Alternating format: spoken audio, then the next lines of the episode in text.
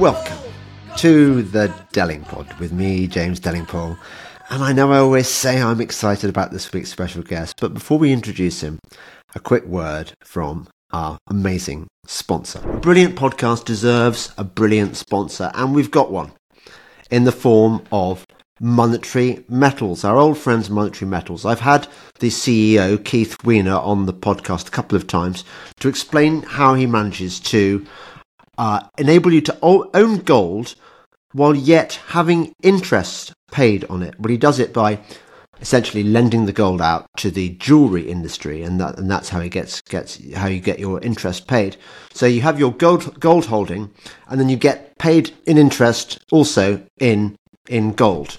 It's a, a great a great idea, and um, I recommend it. Um, I've got I've got some money invested in myself. Uh, you can earn two to five percent annually on your gold, supporting your while supporting businesses in, in the gold industry, or if you're an, accredited, uh, an accredited investor, you could be eligible to earn even higher yield, double digits, in, in their gold bond offerings.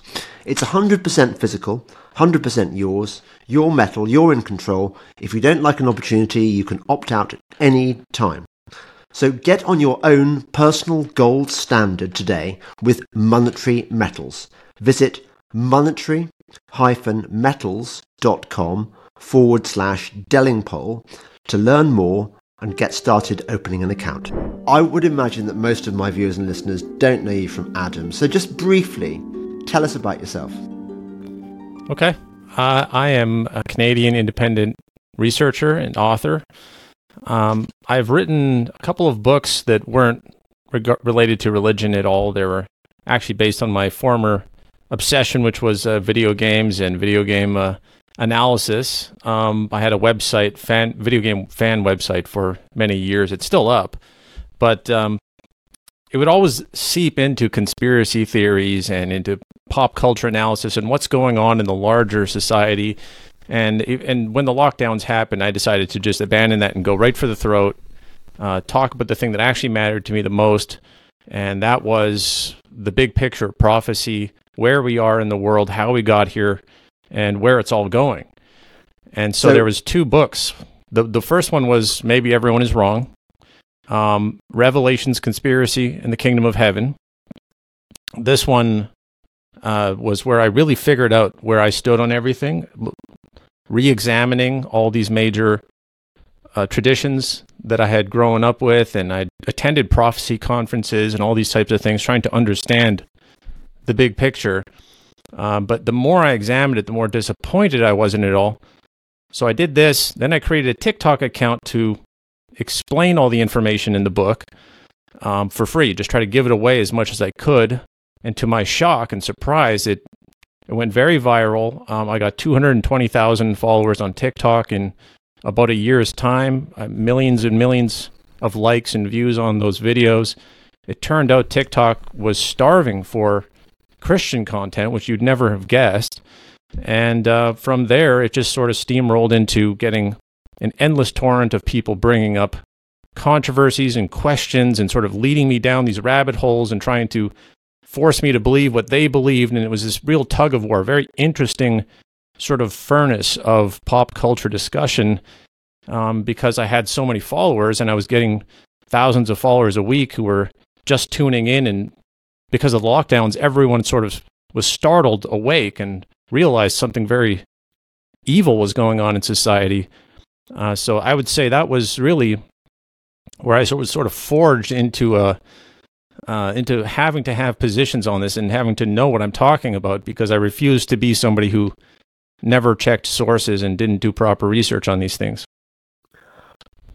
I mean, I'm going to be sport for choice here. I have to say, I read a long interview you gave, and without overselling you, I'd say that you offered the best, most convincing, all encompassing explanation for what is going on right now than I've ever seen. I think uh, it, it's amazing. And, that and, must and be scary. The, that must be the lies are unbecoming uh, Substack post, right? Yeah, yeah, yeah, yeah. That was. I decided to lay it all out there. I, I figured somebody out there would appreciate it. I didn't know. I didn't know if I should, you know, go light on it or not, but I decided to just dive right in and lay out the big picture because I, I try to do that as much as possible. Get people up to speed with where we really are because the time is short. We we need to beat this thing. We need to we're in a race and we need to be winning, not just catching up all the time. Yeah. Before we go on to the um the, the heavier stuff, what's your favorite video game? Oh, my favorite video game uh, has to be Metal Gear Solid 1, uh, released in 1998 for the PlayStation 1. Um, that's what sort of made me fall in love with video games on a very much deeper level, uh, where narrative and, and and a whole immersive world is sort of being built around you, and you, as the, the game actually starts commenting on your actions as a player. Uh, if you go around killing a lot of enemies and a lot of guards, it's sort of a stealth game. You're not supposed to be killing the enemies. Um, the game actually criticizes you eventually and calls you out for being, you know, a bloodlust fueled maniac, basically, and and that blew my mind as a as a video gamer. So I sort of fell in love with Hideo Kojima's bizarre Japanese view of the military industrial complex. It, it talked about genetic engineering. It actually talked about um, designer viruses, mRNA vaccines, um, custom, like all sorts of strange things that are actually coming into the forefront now. And uh, so it was sort of a, I was just a teenager, but um, this sort of surreal glimpse into what this Japanese uh, auteur thought about the American military system. And, and so um, that's my favorite game. Yeah. Do, do you reckon, I mean, given that we know that the the music industry, the TV and movie industries, and the gaming industry are all part of the the mind control.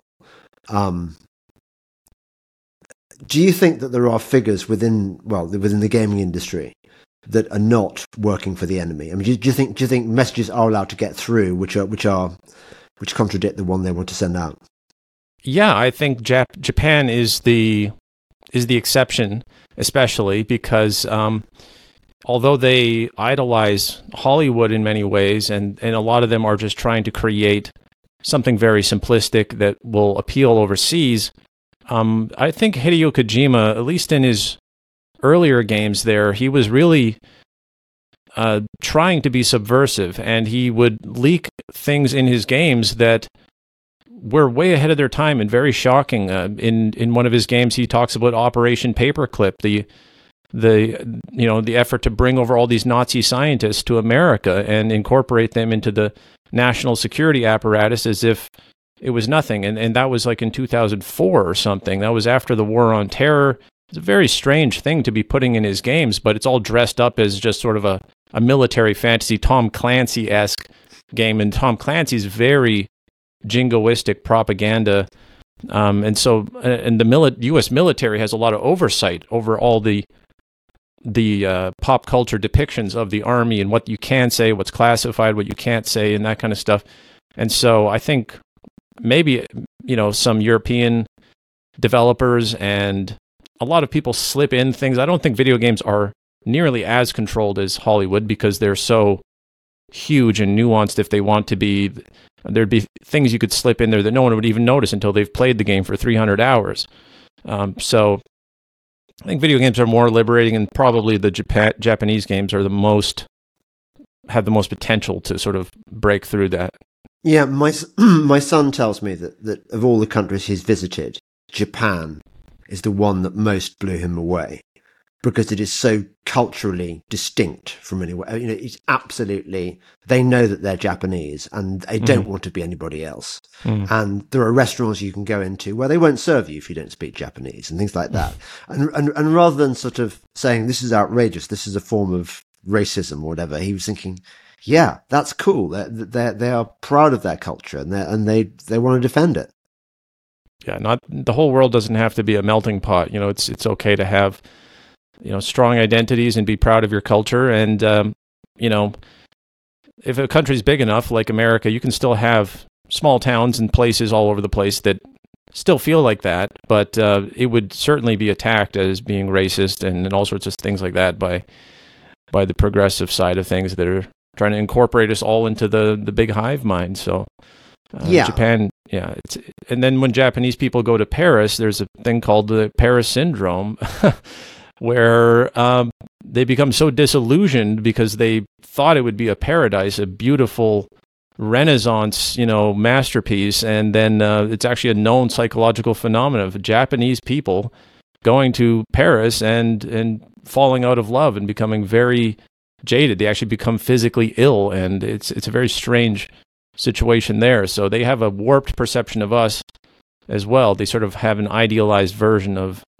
Europe and America, I think. But um, so they're very isolated in some ways, but they're they're very innovative. Yeah, it's a it's an interesting, weird complex. They've got a lot of problems of their own, unfortunately, with their population rates and such. But Uh, what, what do you mean with that?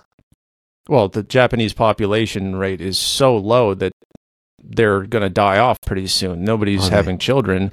Um, their average age, I think, is getting close to fifty or sixty. They're um, they're they're not replacing their own populations. So and and they're not like you said, they're not uh, supporting immigration either. They're not flooding their country with a bunch of outsiders. So they're proudly sticking to their culture while also dwindling and not replacing themselves. So economists are sort of just watching it in disbelief as um, do, we don't know what's going to happen there if if everyone just keeps getting older and they don't have immigrants. Yeah, well, that kind of fits in with what you were saying about. Should we should we cut to the chase about the green horse? Let's we have the so green much to get horse, into. the green horse of the apocalypse, which you've because you've made it your business to study the book of Revelation, and you've written you've written how many books on it? Uh, two really. Two. Uh, Okay. Yeah.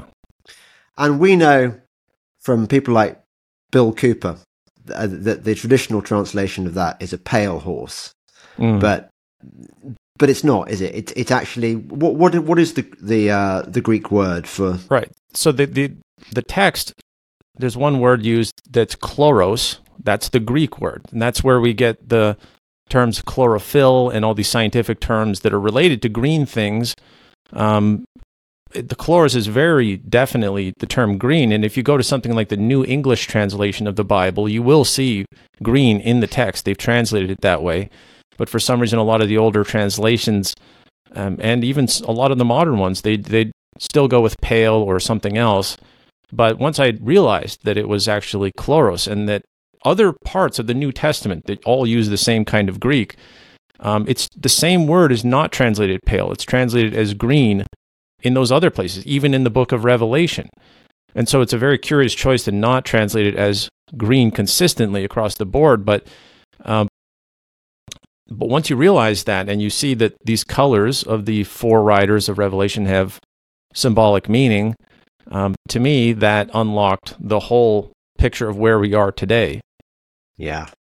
You see, this is next level. So, as you, as you probably know, I wrote a book about about the, the sort of the green insanity, a book called Mm. Watermelons, um, which is green on the outside, red on the inside. So I was sort of, I was sort of linking, you know, the, underneath the, the, the green surface is essentially totalitarianism, which which I think is is is also true. But you've taken it to the to the next level, the spiritual level, and you've recognised, I think correctly, that that the green horse of Revelation is the the anti-human, the Malthusian death cult of of the modern green movement and and government policy.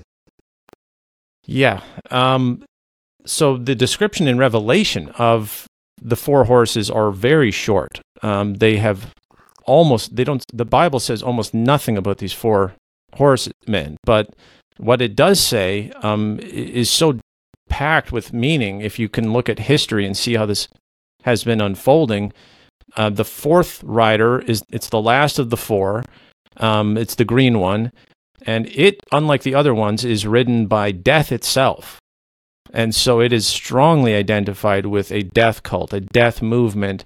And that's where you have the description that um, it has the God given authority to kill 25% of the world, a quarter of the world, uh, using well, the actual terminology it uses is the sword, um, uh, famine, and then the other word is just death, but it's generally assumed to mean diseases or unseen causes because it just looks like somebody dies. You don't have a, something being inflicted on them, and then wild beasts. And I, I don't pretend to know exactly what that means, but in a war situation, it always happens that when a bunch of people die and the food supply collapses, there's a famine, and once there's a famine, people's immune systems are destroyed and they have many diseases. And once there's a bunch of population that's diseased and weak and can't protect itself, that's when wild animals come in and prey on the weak. So historically, that is the chain of events that happens. But uh, prophetically, that's actually what it says a quarter of the world will experience when this rider rises to full power. I, I was thinking it could be rewilding this this this this tendency of of of, of bringing restoring the want. wolf population to Europe uh, and, and and so on. Giving animals more rights than humans, they've we, they've floated that idea. Um, you know, giving rivers and trees more rights than humans. It's, it becomes a crime to violate nature's rights, um, and the rights of mankind go away. That's a very real prospect we're looking at with the the insane green cult that wants us all dead and and uh, considers that to be progress. Yeah. I think a lot of what, what a lot of even critics of the green movement don't quite understand because they can't they're incapable of making that mental leap um, is the for want of a better word satanic nature of the green hmm.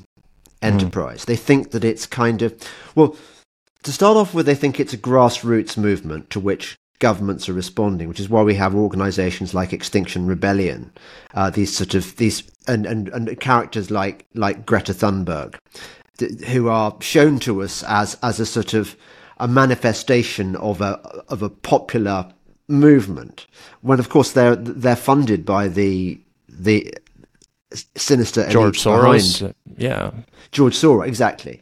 Um, but people think that okay, so governments are a responding to a few loonies, and and um, b that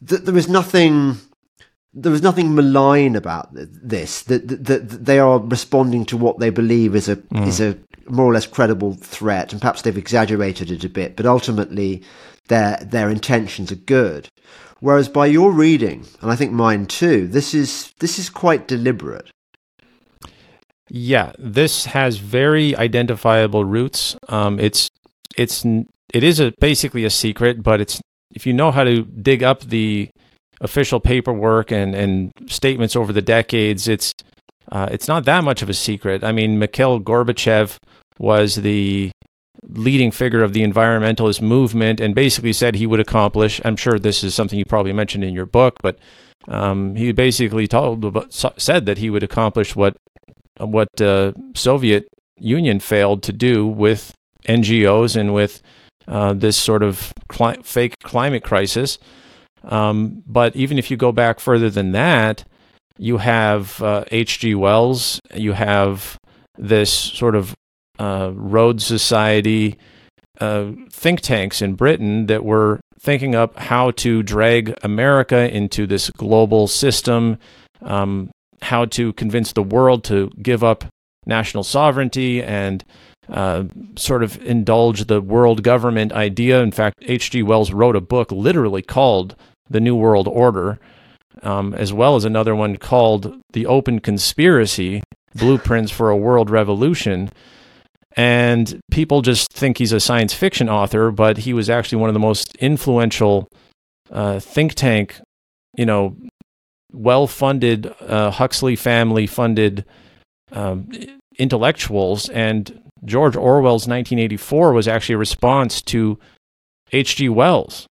Um, there's articles you can look up of George Orwell talking about H.G. Wells being the uh, this dystopian figure who thinks he's creating a utopia, but he's actually creating this hell that he ends up depicting in 1984, where everything is sterile and lifeless and emotionless and joyless and people have been dumbed down to the point where they can't express themselves anymore and and all these types of things that Orwell saw in H.G. Wells's misguided utopianism.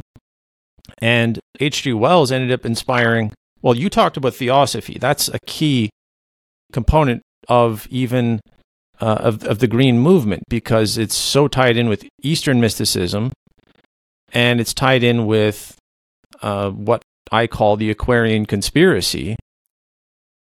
And Yeah. if you want to get into that, I mean, that's where you have Oh. this movement that penetrates all forms of government and business to try to establish this uh, this green world order, as I call it. It- It's it's about letting go of your own identity, letting go of all divisions, borders, um, not in a totalitarian police state, but in a post-collapse rejuvenation, a celebration of of what it means to be human, to have agrarian, simple lives. To it's really neo feudalism. It's this break down the modern society, collapse everything, uh, kill off most people. Um, they're useless. They're eaters. They're consumers. They we, they don't need anything. They're just a carbon footprint we need to get rid of to protect Mother Earth. And the end result is this, you know, this chance to start over again. That that's how they can justify it in their own minds that they're saving the world from us. We are the bad pe- people that they are trying to save the world from. And Hmm. that's really what's behind the Aquarian conspiracy. And it, I believe that's the fulfillment of the Green Rider. Yes. I, I, I mean, I'm, I'm glad you brought up the Aquarian conspiracy, although I, I was thinking of saving it for the kind of the main course. We're just in the, um, we're Sure. just warming up at the moment. Um, just b- before, because actually you're the first person I've had on the podcast who can talk about Revelation, which has got this, this, I mean, I remember when I was at school, um, and, and, you know, not, not a particularly, um, interested Christian other than, you know, we Mm. had to go to chapel every day and twice on Sundays and stuff. Um, but I remember the book of Revelation being this, this thing that you, you, almost like you, you turn to it like, like a kind of porn mag, you know, and you'd read the bit about the beast 666 and stuff. And does Revelation, tell me about briefly about its origins. I mean, how, how do we know it's, it's real and that, and, and that it matters and that it's, it's authentic? Well, um, I mean, I think if you if you look at the scholarship around the Book of Revelation, it is accepted by the church very Yeah. early on. Um, there's a debate whether it was written before or after the Second Temple was destroyed.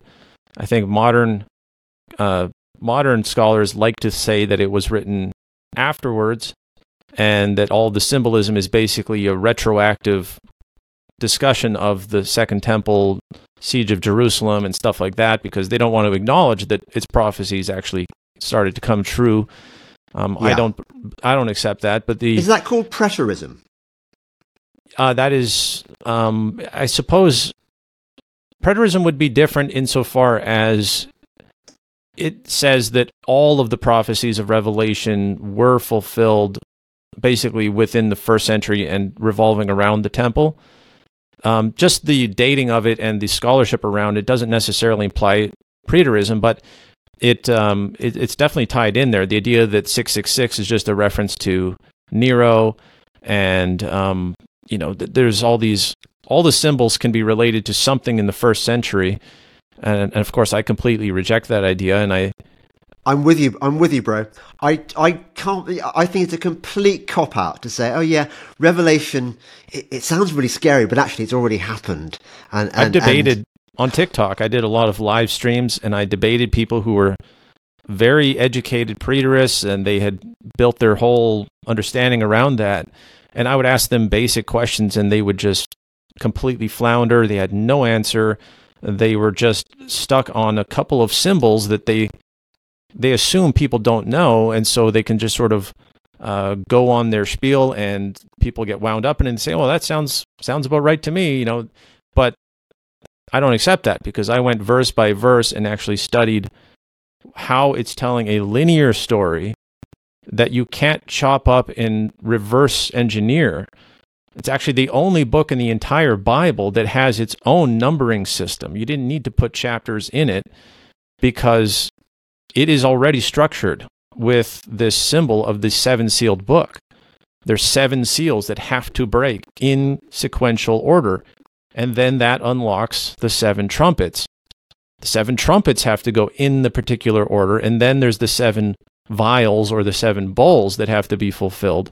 And my interpretation is the first one that I could find in the entire internet, in the entire history of Christian interpretation, that takes that structure seriously and says, you cannot take the fifth trumpet and shove it into the third seal and play all these games with mixing it around. It's to me that's blasphemous. That's insane. God dictates this book as prophecy to John in this particular order and gives it the symbols of these particular sequences.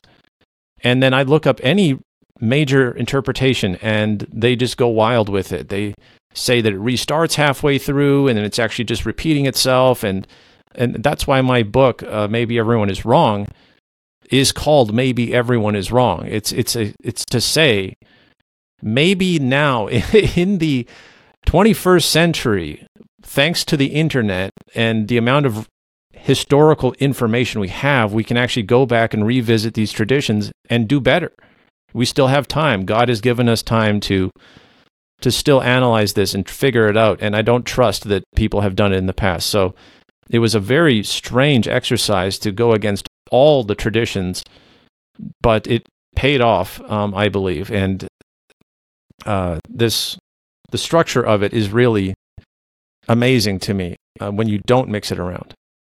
Who who was the John that it was who had this? Presumably the the apostle John, the, the, the John the beloved. You know the uh, the one that wrote First John, Second John, and the Gospel of John. I mean, um, these are all things that modern scholars will try to pick apart, and they'll dispute the authorship of every single book in the Bible, uh, and say that not even a single book was ever written by the person that it claimed to be written by. But you know, what? Why are we trusting them? Uh, they don't know. So we've got. Just remind me what the other other three horses are that precede the green horse. Right. So the first one is the white horse. Um, its basic description is very short. Is basically that it uh, had a uh, a bow, and it was given a crown, and it was going forth to conquer, and it, its job was to conquer. Um, the second one is the red horse. It's said to uh, have a giant sword, and it has the power to take peace from among the nations, to take peace from the earth. Um, to me, that's interesting because it doesn't actually say that it commits violence itself. It says that it is taking the peace from among the nations so that they fight each other. The third one is the Black Rider, uh, which everyone basically argues is uh, represents famine because it discusses the price of food. It has a pair of balances. You know, the measuring uh, old measurement system they used to do for weighing gold and and stuff like that. It has a pair of balances, and then it says that you know it, it's talking about the prices of barley and, and wine and stuff like that. Um, it actually doesn't say anything about famine. Um, I have a theory on that that is much more nuanced about the symbolism there, about basically the the current system we live in, the banking world order, the price fixing and all that kind of stuff, but it's white, red, black, and then green. Right. And in terms of the seals, uh, we all know about the seventh seal because of um, that movie, Ingmar Bergman. Mm. Um, and uh, what? How many seals have we opened so far? Well, in my interpretation, we would be in the fourth seal right now. So the first three take a long time. They take centuries to unfold um, each. And the fourth one is actually kind of interesting because it has two riders or two things happening at the same time. It says that there's this green rider that comes out, and hell, or the more accurate translation would be Hades, the grave, um, follows with it. And so it's almost like there's this rider, and then immediately behind it is the grave um, which what does that represent? Uh, I believe it means basically a reign of death, a reign of a world that is based on death and death worship. uh, because to give to step back and give people sort of a a bigger picture of what this seven sealed book even represents in the first place. Um, I believe that is telling the story through prophecy here of the ascent of Satan's world conspiracy against the kingdom of God. So it's um, it's God predetermining the limits of Satan's conspiracy and then step by step allowing it to increase in power over time until eventually it takes over the whole world and it seems like Christianity has failed, and that's when Jesus makes his return. Um, that's sort of the the topic of the seven sealed book, if you will. And the reason why it had to be written that way and shown through that prophecy is so that Christians could know that as things get worse and worse in the world, it's not a sign that God has been defeated or that Satan is actually um, winning. It's that this is what God has predetermined, and so it just must happen. It's pretty rough, isn't it, for us um, Christians? Uh, I mm. mean, we know we're going to get horribly persecuted and, and stuff, and I, we accept that's part of the deal.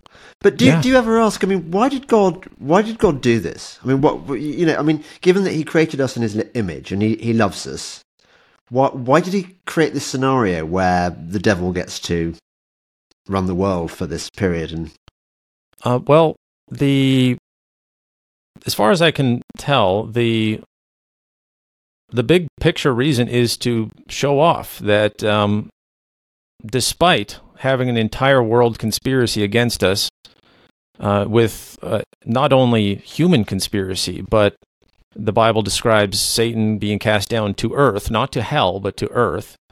Um, and a third of all the angels are sent down with him, and they form this spiritual conspiracy on earth. That even with all of that, basically the entire world against us, uh, they still can't defeat the kingdom. They can't defeat the gospel. Even if they kill us, we multiply. We, uh, you know, the example that Jesus Christ set, Jesus is the ultimate winner in history, in, in God's perspective. He's not the ultimate loser. He's by dying, he becomes, you know, the thing that breaks the back of the whole satanic empire. And so it's sort of like giving people an opportunity to buy into this offer of the kingdom. Um, and we just, I mean, if you really pay attention to the narrative of the New Testament, it's entirely about how this world is already foregone, it's already doomed. Um, you know, Nietzsche and all these intellectuals hate us for that. They, you know, they want us to be invested in this world as the the ultimate paradise. We're going to build paradise on this earth. Um, but from God's point of view, that's not the case at all. So we're really here to piss off the devil uh, for a couple thousand years before we get to enjoy paradise, and and he gets to prove his point that he can't be stopped no matter what is against us. Right. So, from that perspective, the book of Job makes a lot more sense. That God likes showing mm. how faithful and enduring. Yes, it's exactly right. Yes, it's it's the you know Satan believing that somebody will lose their faith if he lets them suffer, and it turns out that you know a godly person will humble themselves and won't won't abandon it, and then God rewards them. It's actually that's a perfect observation there. So um, the thank you. Uh, so there are going to be people. Um, I've noticed whatever you want to call the awake community or the mm. red pilled people. I've noticed tremendous divisions between the Christian faction, um, of which I'm one, and the people who think that Christianity is either a distraction or even a threat they sort yeah. of they, they they characterize it, for example, as a kind of roll over and do nothing kind of a trap that's been set for us, you know, because we're so we're so passive that we we think there's nothing that we that, that can be done, so therefore we're not going to make such good fighters. Uh, and and there are also these siren voices which say, what you've got to realize is that, that there are various things they come up with. That Christianity was invented by the Jews to control us. It's kind of Jewish mm. psyop. Um, that it come you know it's a religion and the latin from from religion religion is you know religio i bind and that it, it, it's again it's a form of constriction. It's designed to stop us achieving our full potential. And then you've got the people who've taken dmt and stuff like that and say you know i've communed with the grey people. And right. and you know the, the world is or, or they're seeing aliens and and so they've got a completely different or, or the world is a, a, mushroom you know we're all kind of you know the secret lives of the mushrooms.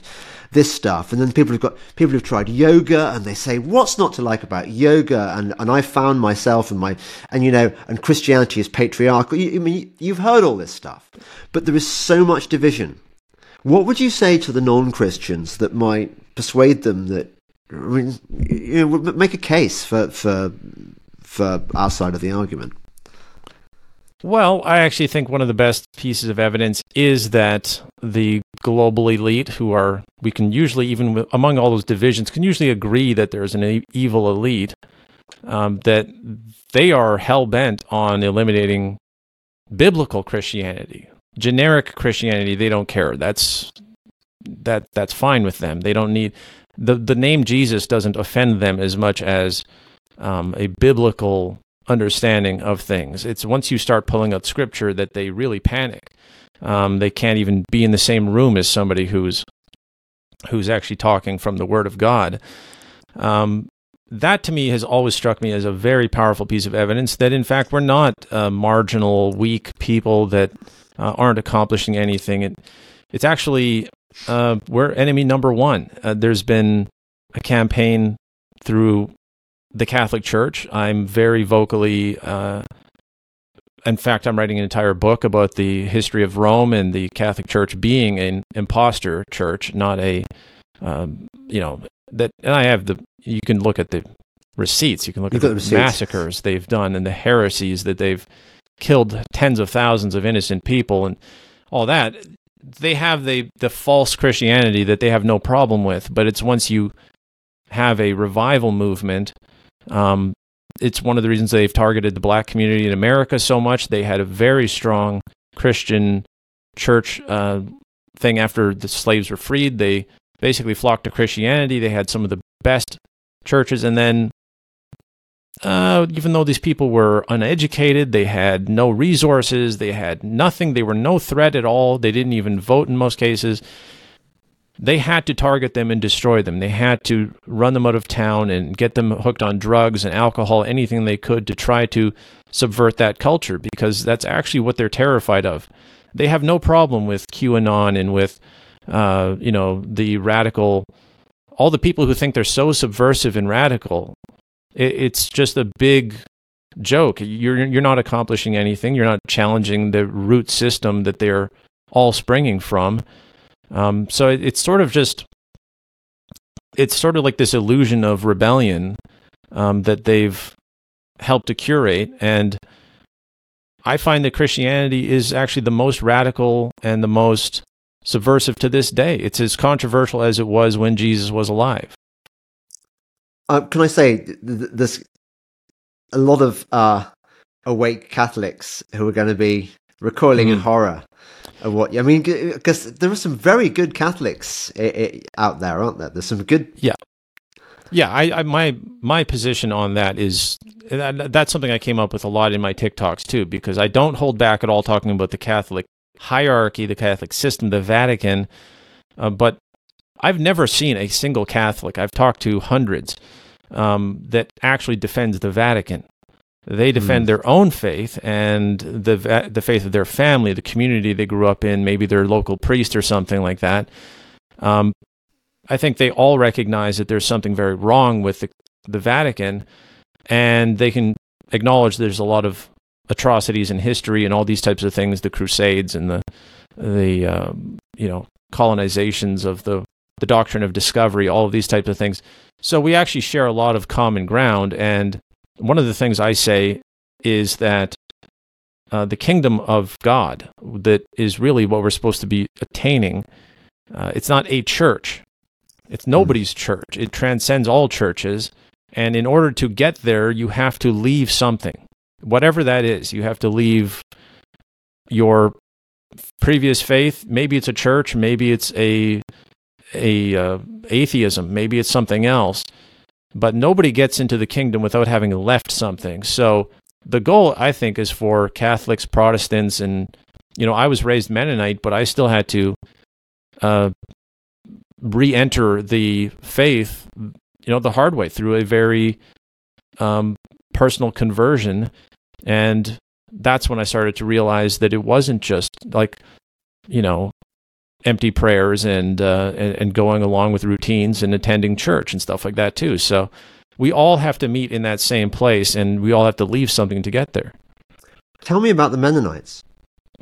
What oh, I mean, Mennonites. Were you, brought, were you brought up um, with with hats and stuff on one of those farms? The Mennonites in Manitoba are mostly they're sort of um, they're flirting with that, right? So they're they're they're much more modestly dressed. Um, a lot of the my relatives growing up, I had a huge family, lot just dozens of cousins and stuff like that. Uh, some of them would actually wear the sort of Amish style dress. Sort of, you know, Amish and Mennonite are very closely related. Um, Mennonites predate Amish a little bit, um, and they come from the man Menno Simons, um, an Anabaptist reformer, right right around the same time as Martin Luther, but much more radical. Um, and um, whereas Luther and Calvin and some of these other guys were trying to appeal to the nobility and the monarchies to try to convert them to this other form of basically Catholicism without Rome involved. Um, these Mennonites were going all the way and saying that uh, institutional churches were, um, you know, so easily corruptible, and they were.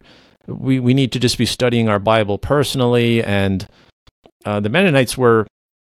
They basically burned all their bridges and weren't protected by anyone throughout the the Renaissance Reformation period, and were hunted like animals um, everywhere they went. They were refugees traveling from nation to nation and temporarily having shelter, and then inevitably they would be killed in some of the most uh, despicable, unspeakable ways um, anyone has been killed in history. And uh, eventually came over to Canada and settled the prairies here with a special deal with the Canadian government that we didn't have to participate in war. We could practice our religion without interference and um, and that was my my ancestors. I'm very proud to have come from that lineage. Um, and they were always radical. They were always stepping on people's toes because they refused to compromise with state power. They weren't afraid of um, death, so they they would just say what they what needed to be said and criticize, you know, anyone. In fact, they a large portion of the Mennonites in, like my basically my great grandfather moved to Mexico in protest out of along with a lot of other people from around here um, because they wanted us to start going to public schools. And they said that's not acceptable. We're not going to be brainwashed by the government. And so they moved to mexico and my dad moved back from mexico to canada. So uh, technically i'm the son of an immigrant even though uh, you know my great grandfather was canadian. So um, that's the story. It's a very they take it very seriously. They're willing to move to different countries just out of that kind of devotion to we're going to teach the Bible. We're not going to trust the world. That's fantastic. Um, I've got I've got a lot of lot of respect for these these communities which realised way ahead of the game that the world was a conspiracy against us, mm. and you know, I mean, the gypsies as well. That they live outside the system um, over here, but um, Mennonites, do, so are you capable of erecting a a wooden a wooden barn? Uh, I wish. Uh, basically, by my generation, all of the old skills had been lost. Um, all of my cousins grew up on farms, but uh, decided to not continue it. So all the family farms got sold. It's a real tragedy that um, we were the breadbasket of Canada. We turned the swamps that were here into fertile farmland and built dikes because we came from the Dutch and uh, knew how to create drainage systems and turn Canada into this amazing farmland. And then a couple generations go by, and right as it's coming up, to, I I was so jealous of my cousins that grew up on farms and had some of these skills. It wasn't. It was a somewhat modernized farms. Uh, you know, it wasn't the same as the Amish. The Amish are the extreme that refuse to change. We were sort of like we can change, we can adapt to the times, but we're just going to make sure our principles don't change and our um, our worldview, our distrust of the system doesn't change. Whereas they were like, no, we're literally just going to still dress the same way and and uh, refuse any new technologies and continue those skills, which I envy. But uh, unfortunately, I didn't. I didn't inherit any of that. Am I right in thinking that, that chemical spill on that that train in America was deliberately aimed at taking out Amish territory? I would love to know that. Um, I, I I was looking at the map and the cloud, the the the fallout of it, and uh, it, I I kind of felt the same way. Pennsylvania, a lot of that stuff going on over there. Um, I wouldn't be the right person to ask as a as a Mm. Canadian who doesn't actually have any contacts over there, but um, that's what it seemed to me is that maybe they're trying to just you know poison that whole section of the population. Yeah, yeah. Um, so was your your Mennonite upbringing? Does that was that mean? Does that mean it was steeped in the Bible? It theoretically should have been. Um, Yeah. So that's kind of the thing is, um, I went to church. I was taken to church. My own dad was so cynical that he didn't even trust our church. So even though we had a Mennonite church, and the Mennonite church would say, "Don't trust the world," uh, my dad would say, "Don't even trust the preachers." And so it was that level of uh, cynicism, and uh, he was basically illiterate. Uh, turns out the Mexican Mennonite system uh, fell apart and failed to educate their people. Um, so, I my first language growing up was Low German, um, which is distinct from High German. Um, it's basically the Mennonite language, and it wasn't basically until I went to public school that I learned English. And um, and but that was the case with a lot of kids in school in my town because there's a lot of Mennonites around. Uh, so, um, the uh, I, I'm, I'm losing track of what the question was, but uh, I was about about your your biblical uh, upbringing and Right. what, So- what- actually, what happened there was, um, my older brother was uh, so independent and refused. He took my dad's advice. He didn't trust anyone. And um, he decided that every time somebody made a biblical claim, he would personally go and look it up and debunk it if it wasn't true. And so he made a, basically a personal bet with himself that he would he would verify every single thing somebody said about religion and, and about Christianity. And so I ended up getting secondhand um, of full education on the Bible through him because he was sort of spitefully proving it, and in the, in turn he ended up having a massive appreciation of it. And so it it didn't come from the proper sources, but it was sort of, I guess, a byproduct of this nature of look it up yourself, find the source, don't trust anyone, um, and and just you know if you can't prove it yourself, don't believe it. so you you're saying he subjected the Bible to the kind of conspiracy theorists' scrutiny, Yeah. checking everything, and and and he found what he he found that it it stood up. Absolutely. He, in fact, every time he expected to find that it was uh, foolish, that it was, um, he would hear something that didn't sound right, and he would look it up to make that person realize that uh, what they were saying didn't add up. He would find a whole discourse that was beautiful and poetic and meaningful and all these things, and he I, I wouldn't I don't want to speak for him too much, but it seemed to me as his younger brother that um, he had sort of tricked himself into getting a this this education on the Bible firsthand, um, and from a very skeptical point of view, realizing that it actually has a consistent narrative that the Old Testament, New Testament work together beautifully, and there's all this overlap and and richness there that this was before the internet, so um, you know you kind of had to do it yourself if you wanted. You, you didn't have all these wonderful commentaries that we do now, especially in a little town like ours.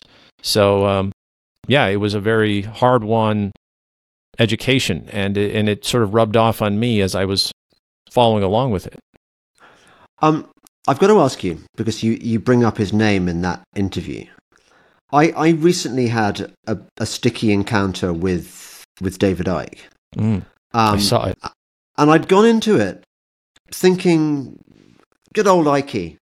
He was he was there thirty years before me. You know, when I was still kind of buying into the narrative, he was exposing truths and, and risking his life and, and, and stuff.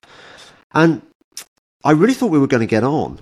Mhm. And then something happened on the stage. It was a kind of, it was almost like a sort of revelation, sort of uh, that I realised that he was not what I thought he was. I'd sort of, I was familiar with his, with his stuff about it, you know, talking about the rulers of the darkness of this world, as we might call them, you know, and about all the different conspiracies against us. And he, he's bang on about that stuff.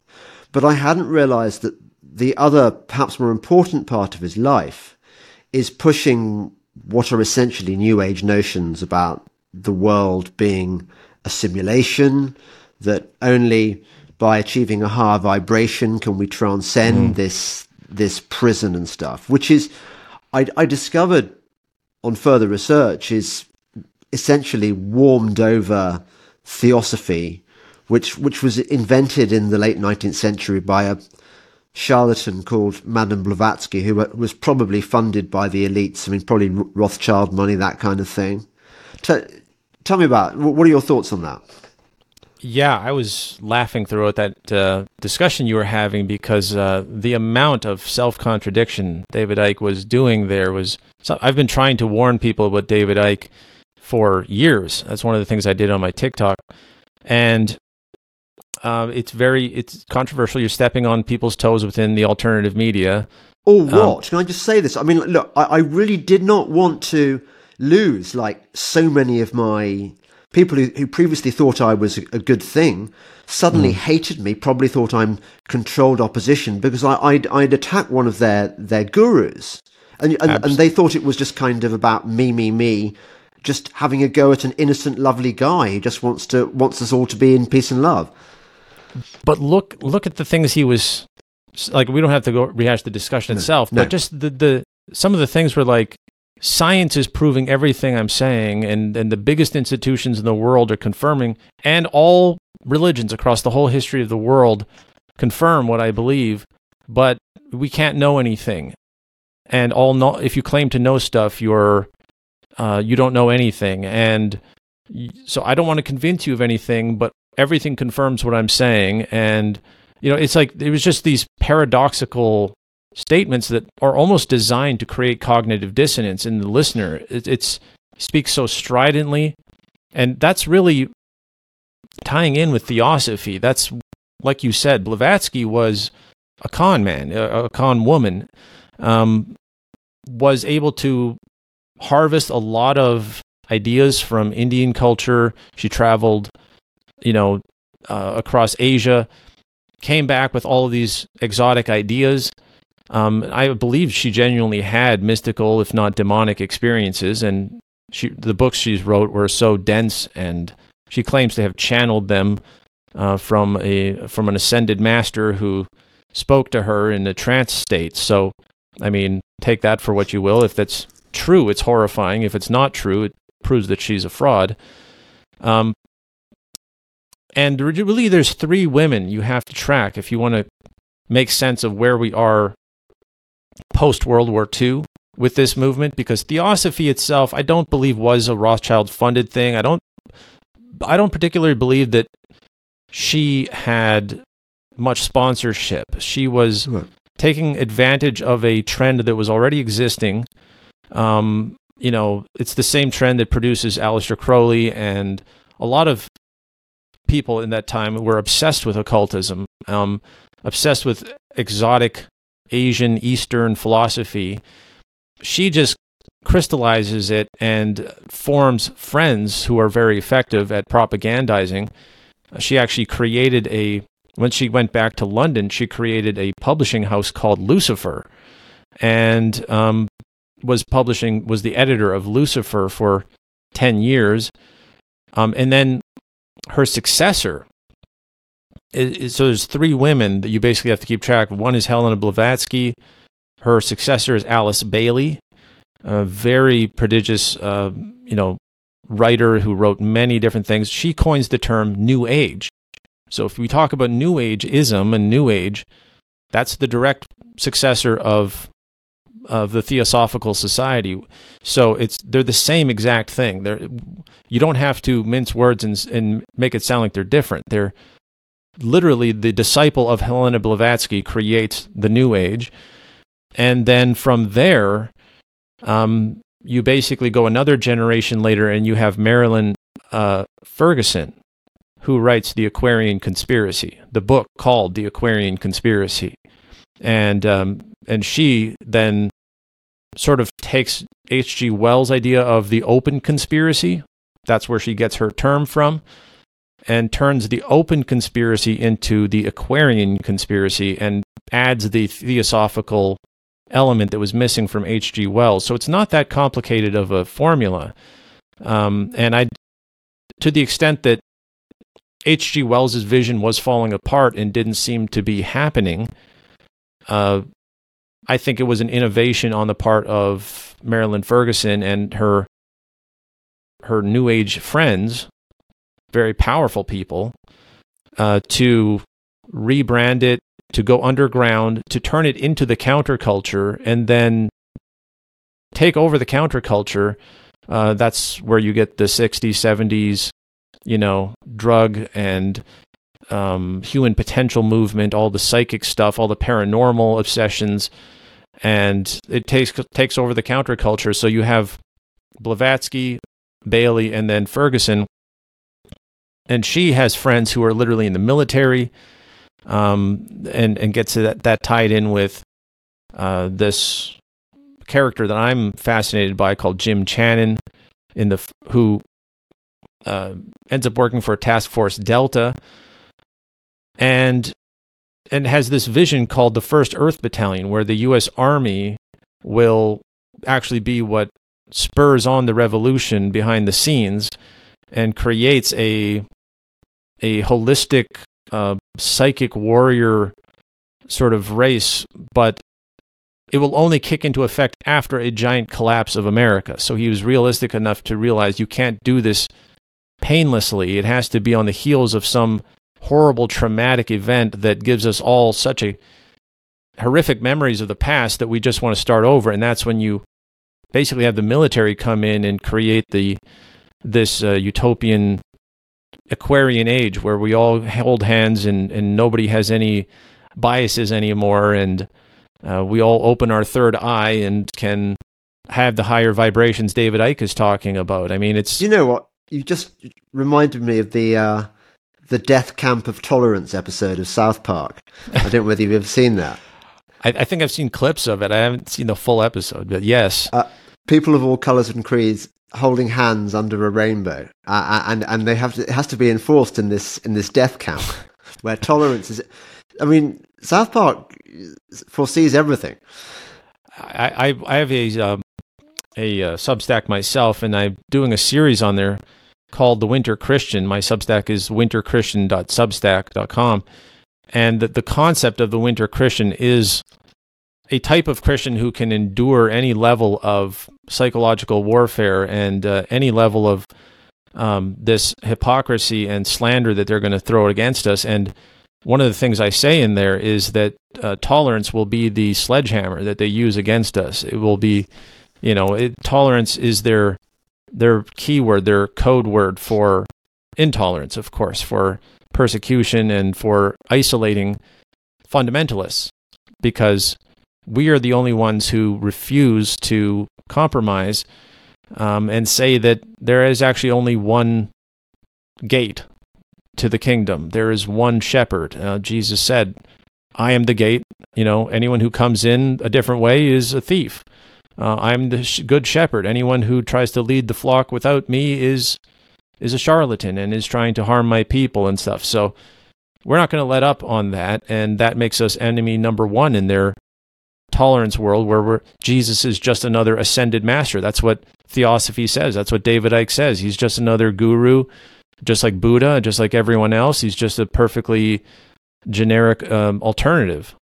Yes, like Rakorsky, who I believe was the ascended master who dictated mm. Icke's early books and and and so on. Yeah, I, I, yes, you hear this a lot, and you, you, you quite often hear New Agers call Jesus Yeshua instead of instead of Jesus. Mm.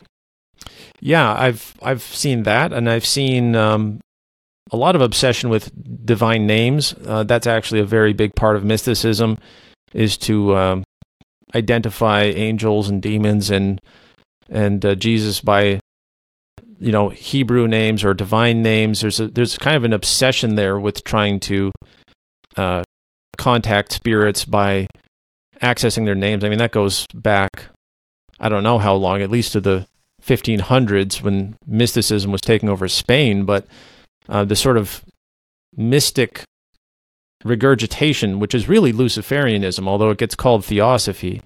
Um, it, it's about trying to hack your way into spiritual enlightenment, to try to find shortcuts and rituals and meditation practices and all these things that you can form an enlightened divine connection. David Icke kept talking about that. This these beings that are out there, this consciousness that's out there that you can tap into. And one one of the things that really struck me, I just want to make this point um, clearly, is that the the scam that David Icke does in that discussion and elsewhere is he will over and over emphasize that the demonic forces are destructive, terror inducing, maniacal, um, you know, hell, like the, the stereotypical hell figure of this terrorizing force. But I think what you correctly pointed out in your in your write up is that uh, it's actually kind of the opposite. Demons are, and it's Satan himself. The Bible says he presents himself as an angel of light.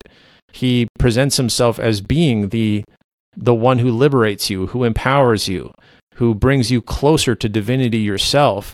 And so David Icke doesn't want you to think about demons as being actually the the ones that are trying to get you to raise your he's the devil would be the highest vibration being according to their point of view. He is the one that uh, is trying to bring you to godhood without having to repent and you know convert to jesus or anything. Yes. Um i was thinking is there not a kind of a division between the Satanists and the Luciferians. There seems to be mm. this this this New Age philosophy. I mean, or this this this collection of beliefs seems to be about dualism and opposites. Um, so you've got Satan representing darkness, child sacrifice, and, and, and so on, which people can see, you know, people who don't do that sort of thing can see is kind of bad. But then you've got this this false light, the false light of Lucifer, right. which offers us salvation from that, from that, or apparent salvation from the darkness. Yeah, to, Satanism to me is a curious one because it's it's very ineffective. It doesn't seem to do anything. Um, in a way, it's a it's a joke. Uh, even the people who subscribe to it say that they don't believe that the devil is real. Um, they are basically materialists who are really just anti-Christian. Um, that's actually what Satanism represents. If you believe what they say, if you think that they're secretly doing um, all sorts of nefarious things in dark corners of society, then I guess you know there there could be a serious criminal element behind the scenes or something. But I I generally think that it's actually um, a, a couple things happen. It's it's it's a gateway to a lot of other cults, to witchcraft, to um, back to theosophy, back to these other movements. Um, it's kind of the the edgy, you know, rebellious gateway, and then from there they sort you out into some other group that is you know has more momentum, but um, they're sort of there to shock and to be an anti-Christian advocate group. But uh, Satan, whereas Luciferianism doesn't want to be identified, doesn't want to be recognized, uh, wants to always have a cover story and um, and sort of exactly like you said, be a, an angel of light, be this um, truth movement, the awakening. Uh, the Yeah. it's all the positive terms of uh, awakening from the slumber. David Icke is, I think, maybe even the one that coined the term sheeple, but um, if not, it was Jordan Maxwell who was basically his mentor. Yeah. Yeah. Um, I was struck doing my research into this that a lot of lot of people who are invested in the new age, who are into things like consciousness raising vibrations that love vibrates at a higher Mm. level than hate, which is a low vibration. They're into energy, and I, don't- I, I mean, I don't dispute that the th- th- th- there are different energetic fields for, for, for different emotions, but that, that that to me would just describe a phenomenon that, that God Himself created. It's just, just the, the nature of things. But the idea that these people represent love and they've got they've kind of th- th- you know that the, the, their cause is is self-evidently good uh, jars with an element in New Age thinking where they say, look, you know, when we enter the, the age of Aquarius, there can be no room for these these Christians with their prejudices. I mean, we're we're on the on the list for the chop, aren't we? They, they, they, they find euphemisms to describe this, but essentially, they their plans for us are not good. Yeah, I have a quote here, um, if you don't mind. Yeah. Um, this is from a book. If you want the best digest of this entire phenomenon, it's called The New World Religion by Gary Kah. Um, the main researcher for this was Carl Teichrib, who is a genius, one of the best researchers in the entire world. He has sources for everything. Um, yeah. he's quoting Barbara Marx Hubbard, which you may have encountered. She was uh, basically a, a uh, theosophist. Uh, she says this, and she says that this, she channeled this, right? So she says that this was a divine message from her. Uh, we, the elders, have been patiently waiting until the very last moment before the quantum transfer transformation to take action to cut out this corrupted and corrupting element in the body of humanity, talking about Christianity. It is like watching a cancer grow. Something must be done before the body, the whole body is destroyed. The self centered members must be destroyed. They consider us to be self centered because we refuse to integrate into their, uh, their oneness principle that we are all God, God is all us, everything is interchangeable, there should be no Messiah. Uh, We'll never bend to that because we are all God. So we are the self centered ones that have to be destroyed. It says there's no alternative. Only the God centered can evolve, which means God centered in you. You are God. Fortunately, you, dearly beloved, are not responsible for this act. We are, speaking of this channeled force. We are in charge of God's selection process for the earth. He selects, we destroy. We are the riders of the pale horse. Death. We will use whatever means we must to make this act of destruction as quick and painless as possible to the one half of the world who are capable of evolving. Now everything is global and connected. Each person is about to inherit the power of destruction and co creation. The inner voice, the higher self, each person's own connection to God, independent of priest, text, church, or mentor, must be heard directly. That's the Aquarian principle, is that there's no institutions, there's no hierarchy, there's no uh, traditions, there's only an, an ever evolving intuition about the truth. Uh, objective reality melts away. There's no such thing as facts or knowledge anymore. Those of you who know what is happening, the one fourth who are now listening to the higher self, are to be guides for the rest who would be panicked and confused. This is what Barbara Marx Hubbard said in a trance state. And um, and literally calling themselves the Pale Riders that are going to destroy Christians who can't evolve. It does sound like it that was demonically inspired. I'm, I mean, either she was again, either she was lying about channeling it, which makes her a deceiver, or uh, she was actually being influenced by some demonic spirit. And then, how do you square that with this love and tolerance narrative? Why shouldn't I be able to continue to believe what I believe and read my Bible and and preach my gospel uh, when this new age of Aquarius comes by. Why do I have to be eliminated? But it's about the, shall we say, a Darwinistic sort of uh, survival of the fittest, elimination of the weak and the the unfit for the next phase of humanity, which is how they see it. Well, it sounds like Lenin. You can't make an omelette without breaking eggs, or, or, whether was Lenin or Stalin who said that. But but I mean, it's it's basically the same thing. Look, you know, when we create our, our the new paradigm, this this this paradise on Earth, some people got to, got to die because mm. they, they, they get in the way of our of our plans. Now, I don't. I've never heard a Christian voice such sentiments about. You know, we, we, our view, I think, is that we kind of leave it to God to take care of that. I mean, as you say, the Catholic Church has killed loads and loads of people. You know, the Albigensian Crusade, the, the Crusades, and so on, the Inquisition. But I don't think actual people, Christians, have ever considered that to be part of our and certainly in the modern world, um, it's progressively becoming more and more tolerant and more, um, you know, some say to a fault uh, tolerant, but you know, uh, socially it's not very tolerant, and culturally it's you know we're supposed to be fighting a war for truth and exposing things, but no, there's no rhetoric of violent uprisings. And um, the closest thing would be something like maybe the MAGA Trump movement talking about the storm coming that is going to you know kill all the pedophiles or whatever their conspiracy yeah but you've looked have you have you looked into um what's the guy you know um the the guy who was involved in the January the 6th business the guy who was put away in prison briefly the, the Ray, Ray Epps no, no, no, no, no, no, no, no. You know the the guy who was sold to us as as, as one of the stand up guys from the Trump regime. The guy who the guy who quoted who quoted theosophical stuff at some some some conference.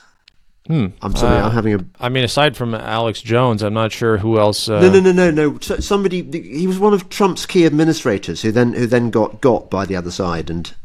Oh. Uh, people people are going to be shouting at the screen now, saying, "Look, you know, it's the uh, Paul Manafort." Uh, I don't know. No, no, no, no, no, no. Um, I, I, think that Trump is not a Christian. I think he's a he's, right. he's a Luciferian.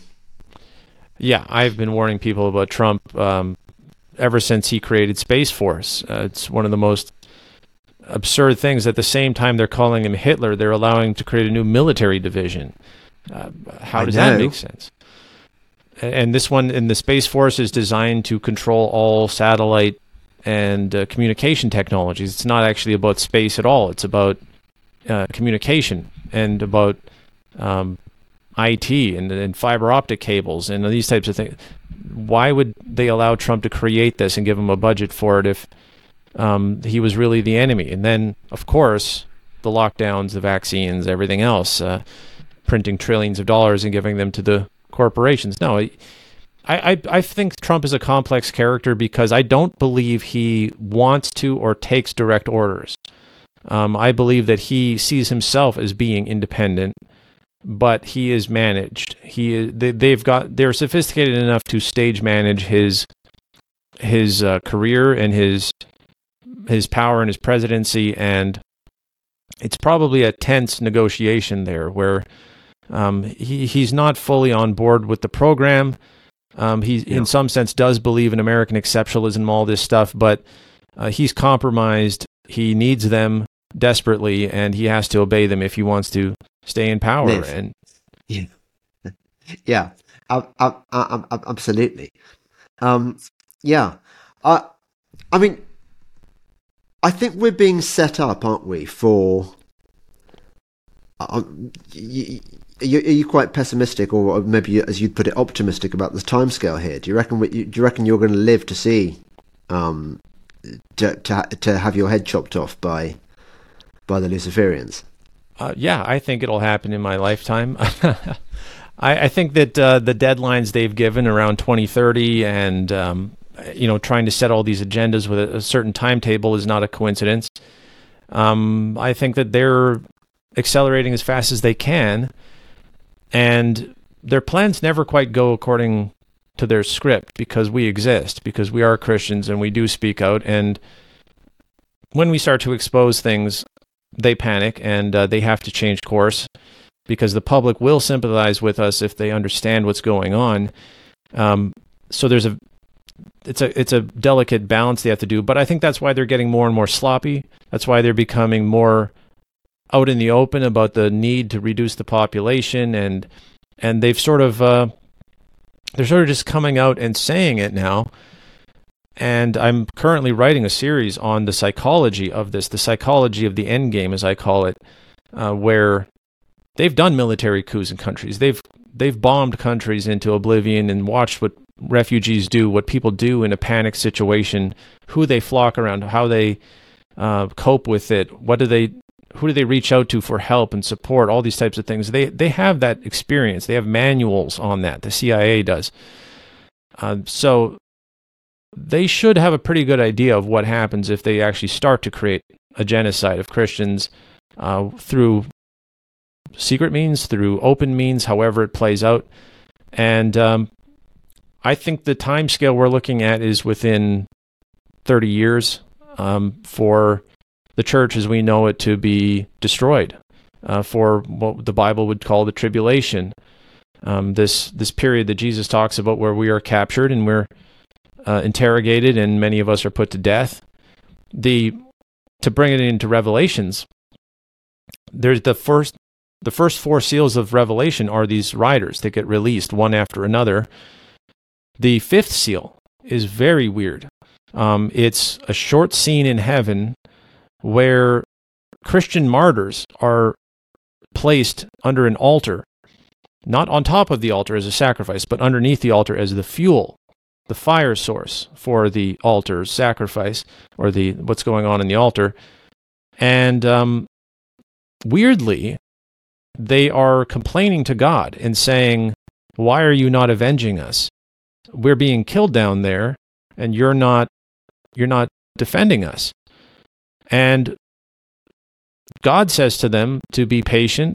He gives them white robes. He tells them to uh, to wait until their brothers and sisters are also killed.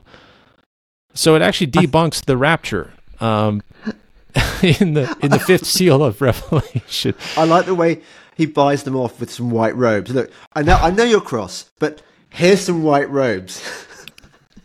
I don't know if I'm going to be one of those people under the altar or not, but I think everyone who's a pre-tribulation rapture believer uh, might end up there, uh, complaining and saying, "Hey, I thought we had a deal. You know, before the tribulation gets bad enough, you'll come in and whisk us away and save us." Um, and instead, he'll tell them, "Actually, no. This this is all according to my plan." Isn't it strange that even the prophecy, which is predicting things, scripts the necessity of these people complaining? That's how self aware it is. Um, it, it's mind blowing, but it's right there for anyone to see. It is very weird. I, I, have to say, I think that the idea that there was going to be a rapture uh, is is a an evangelical cope. Mm. Uh, I, I don't think for a second that, that as a as a believing Christian, I'm going to be magically whisked away before it before the shit gets real. and I used to believe in the rapture strongly. I followed a, uh, a preacher who would, made this case sound pretty good, but again, I would bring it up with my brother, and he would sort of start questioning me, and uh, and, it fell apart under scrutiny.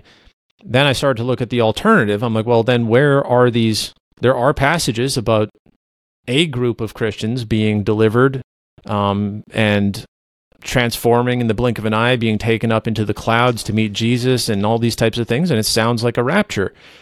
And that's where I had to develop my theory to the point where I found out where in the timeline that would actually happen. And it doesn't happen to the Christian church as we know it today. It would happen to this other group that emerges into the prophetic spotlight, so to speak, after the death of the church, which is the 144,000 Israelites. And actually, the majority of Revelation deals with them, not us. We we think yeah. we're the center of the history, world history, but it's actually culminates in this group of Jews and Israelites uh, who are sort of in the the final throes of the world as it's all falling apart. And it's a it's a beautiful story about Jesus coming back for his chosen people at the very end. Right. but, but I mean that that's another rabbit hole. But, I mean, It is. you- the, the the the the children of Israel. I mean, you think about how many offspring, how many Mm. It's impossible to track. how many descendants there must be. Yeah. I mean, any of us could be one of those descendants of the you know. Absolutely. If you trust genetic tests, uh, there, there'll almost be a guarantee that somebody has, you, you have some Jewish heritage or some Israelite heritage, which Israelite, is I think. Israelite. I think is the. I, I think that Yeah. that word Jew has been so kind of It is. co-opted. yeah, there's 12 tribes of Israel, and Judah is one of them.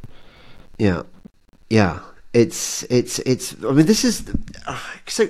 I really, I think this is going to be really divisive podcast. But I mean, the the the, the Ickeisters are going to get very upset that that one has pointed out Mm. certain flaws because because I, I think if you were if you were red pilled many years ago by Icke and and and you've been you've you've kind of been persecuted and yeah i mean because there are similarities between the awake and and christians i think there's a lot of there's a there's a there's a, there's a ne- nexus that we everyone who's awake has been marginalized they've they've they've done the thing that the bible tells us that christians must suffer they've been rejected by their friends they've lost their jobs they've lost you know i mean i've i've suffered it as much as anyone you know lost friends lost it causes family divisions um, and so they sort of identify him with with their own suffering. He's a kind of well, he's he's made this comparison himself, hasn't he? He's kind of a Christ-like figure. So Yeah, he said he's the son of God. Yeah. he's played on that. So that so they've bought into that, and they're going to be looking at this, and they're going to be saying, "This guy Terry Wolfe and his annoying, annoying Amen corner James Delingpole, they're talking about this this Christian rubbish, which which is just like."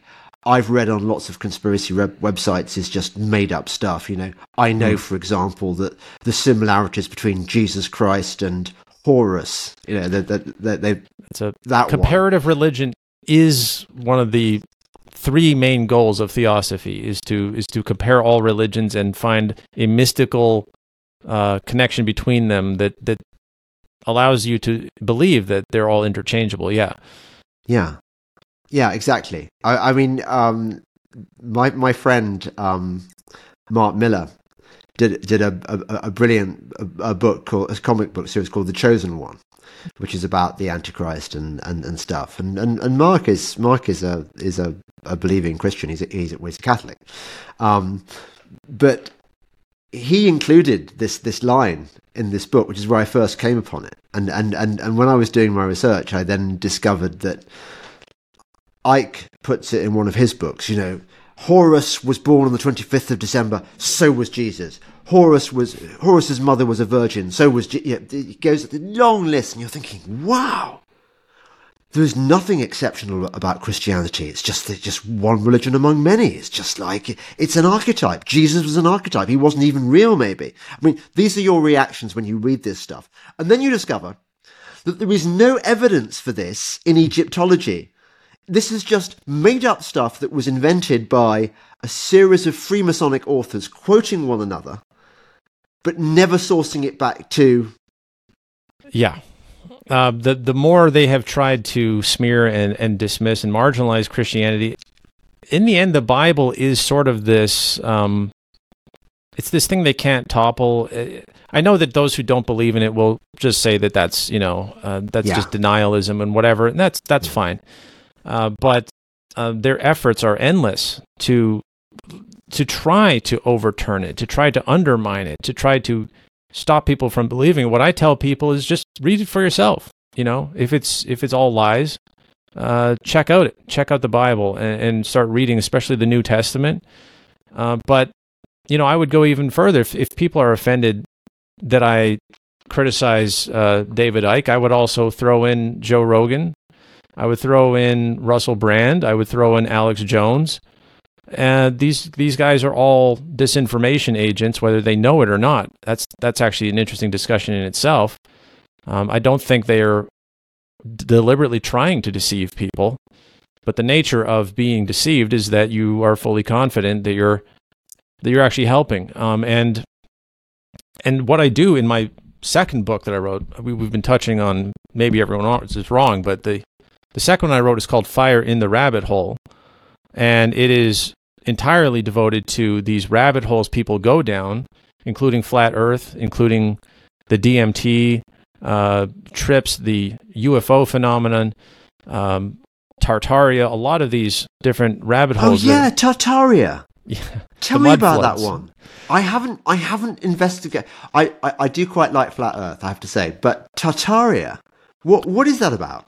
Briefly. It's it's basically a mis. I mean, I could give you the real story or their talking points, but uh, their talking well, just give point. me give me the, give me both briefly because I, I I haven't haven't looked into this one. their talking point is that uh, all of history is a complete fabrication and that there was actually a super society called Tartaria, which um, uh, existed here on the America American continent and uh, and across the world, but it was all buried by a gigantic flood, a mud flood Yeah. that uh, buried all of their cities, and some of them remained, and that's basically where the World's Fairs um, in the 1800s, um, all, the, all these different extravagant World's Fairs. We have these pictures of these cities that seem to be there. They're all made out of plaster and and wood and stuff like that. There were these billionaire uh, festivals of extravagance, but these people refused to believe that those were fake cities that they created for these world fairs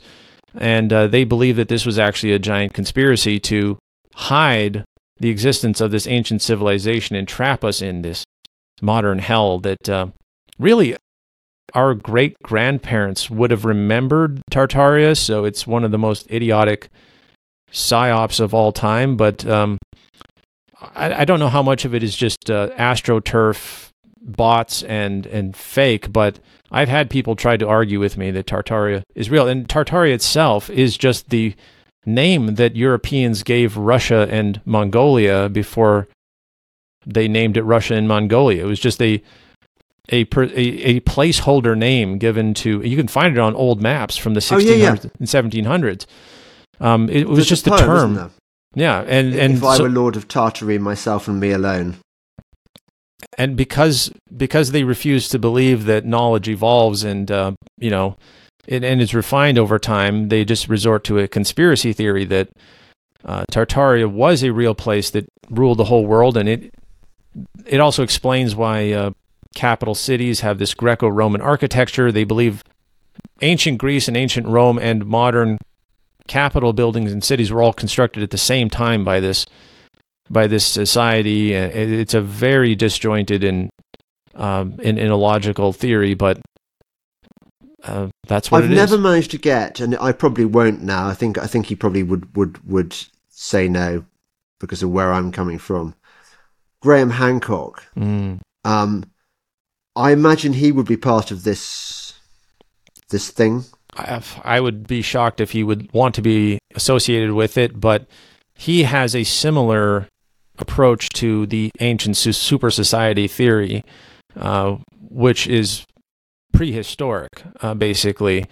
Uh, Tartaria is, is ridiculous enough to say that basically the 1700s and 1800s were this entirely mystical. th- This shows how these people have never even read a book. They have no concept that there is a literature history stretching back, you know, hundreds of th- years, They'd thousands of say the books have been tim- have been tinkered with, or um, or kind of suppressed. Probably wouldn't they? Yeah, they've been fabricated to look old, and and that there's it's the most elaborate conspiracy in all imaginable to try to hide the the Tartarians and their influence. And um, you know, look, people got swept up in the pandemic and had never done a piece of research in their life, uh, and then they became fearful and had no th- option but to sit at home and scroll the internet, and they consume these things from charlatans and fast talkers and con men on social media and on TikTok. And um, I don't even blame people for for falling for some of this stuff,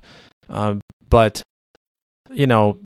It's time to grow up and get back to reality and do some research and, and find out that this doesn't make any sense.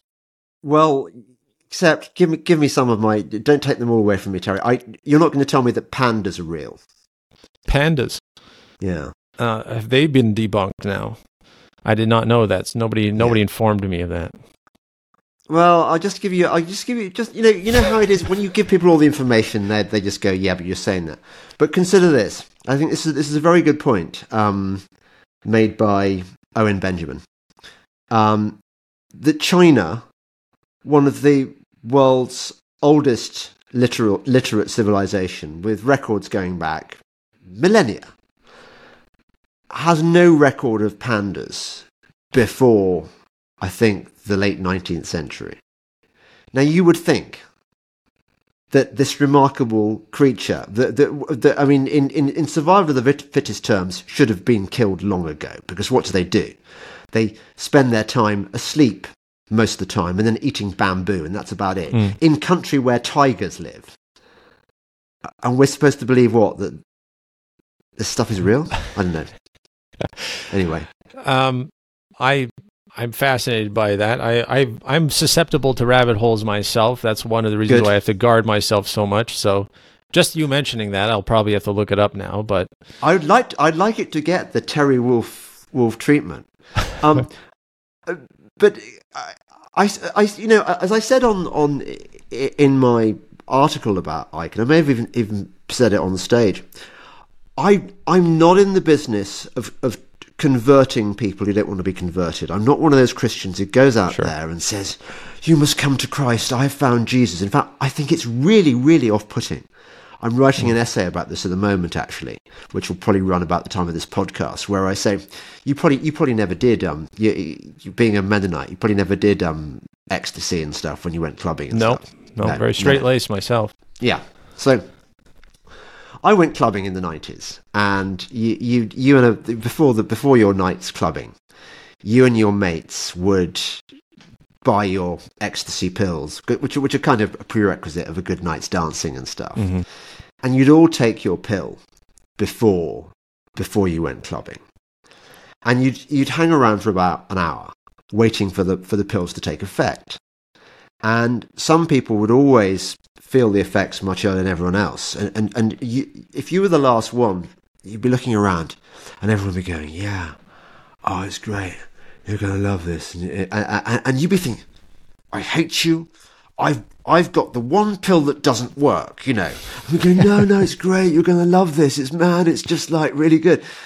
And it seems to me that this is exactly what what a certain kind of Christian does. Say, I have found Jesus and it's been totally amazing for me.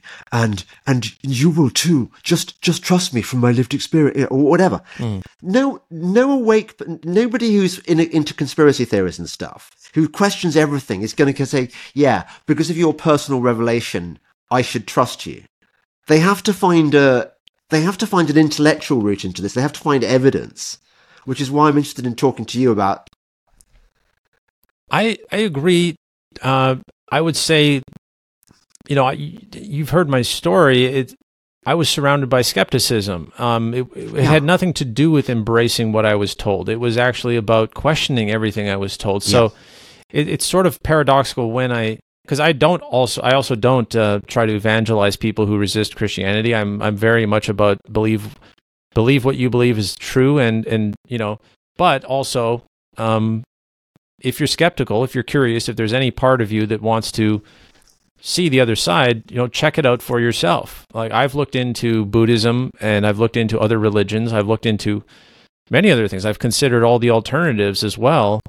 And uh, it keeps coming back to the Bible. And so, um, you know, it's, if people want to dismiss it, um, you know, I, I also say there is a there is something higher than belief, um, deeper than belief. Maybe would be a better way of saying it, which is conviction. Um, there are certain things you can have a belief intellectually uh, that you can question and play around with and sort of banter back and forth about. Convictions go deeper than all of that. You can't you can't even uh, question your convictions. They're and I have that with Christianity. It's um, it's not an intellectual position.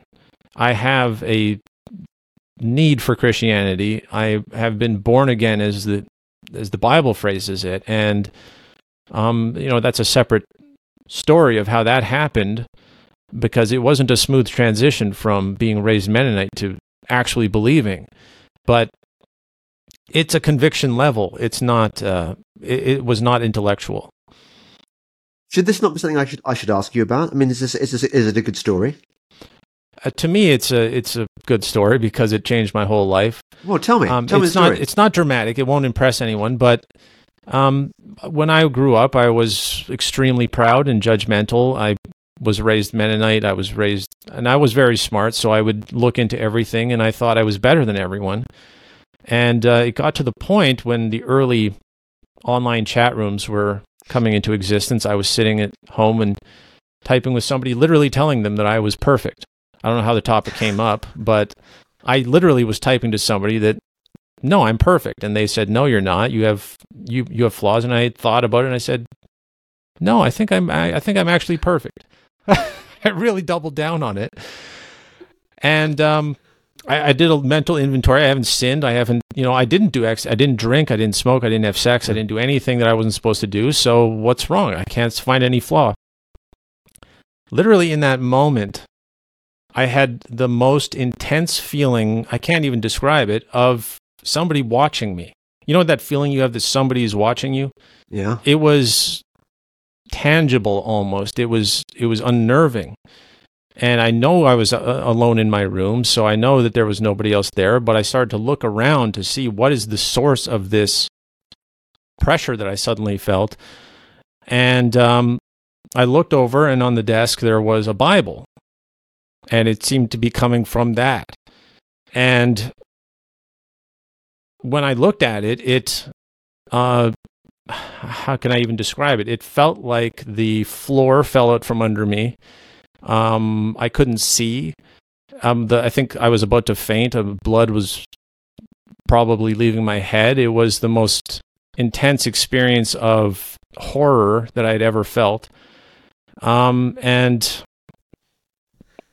I realized that far from being perfect, I was actually completely damned and lost, and that uh, all of my self righteousness was was uh, actually an affront to God, and that um, I was making a mockery of His His word as I was pretending to be a Christian, and I thought I understood what it meant, and um, so in that moment, I essentially forgot everything I had ever been told about Christianity, and I just had a visceral knowledge that I was going to go to hell, and I begged God to. Uh, actually, what I begged Him for was another chance to be even better, to be even more perfect, to uh, prove that I could be completely flawless. That was what I was begging Him for, and I was crying and I was weeping. I was probably about 13 years old and uh, literally in my bed uh, with a pillow in my face so that people wouldn't hear me crying and and making this deal with God.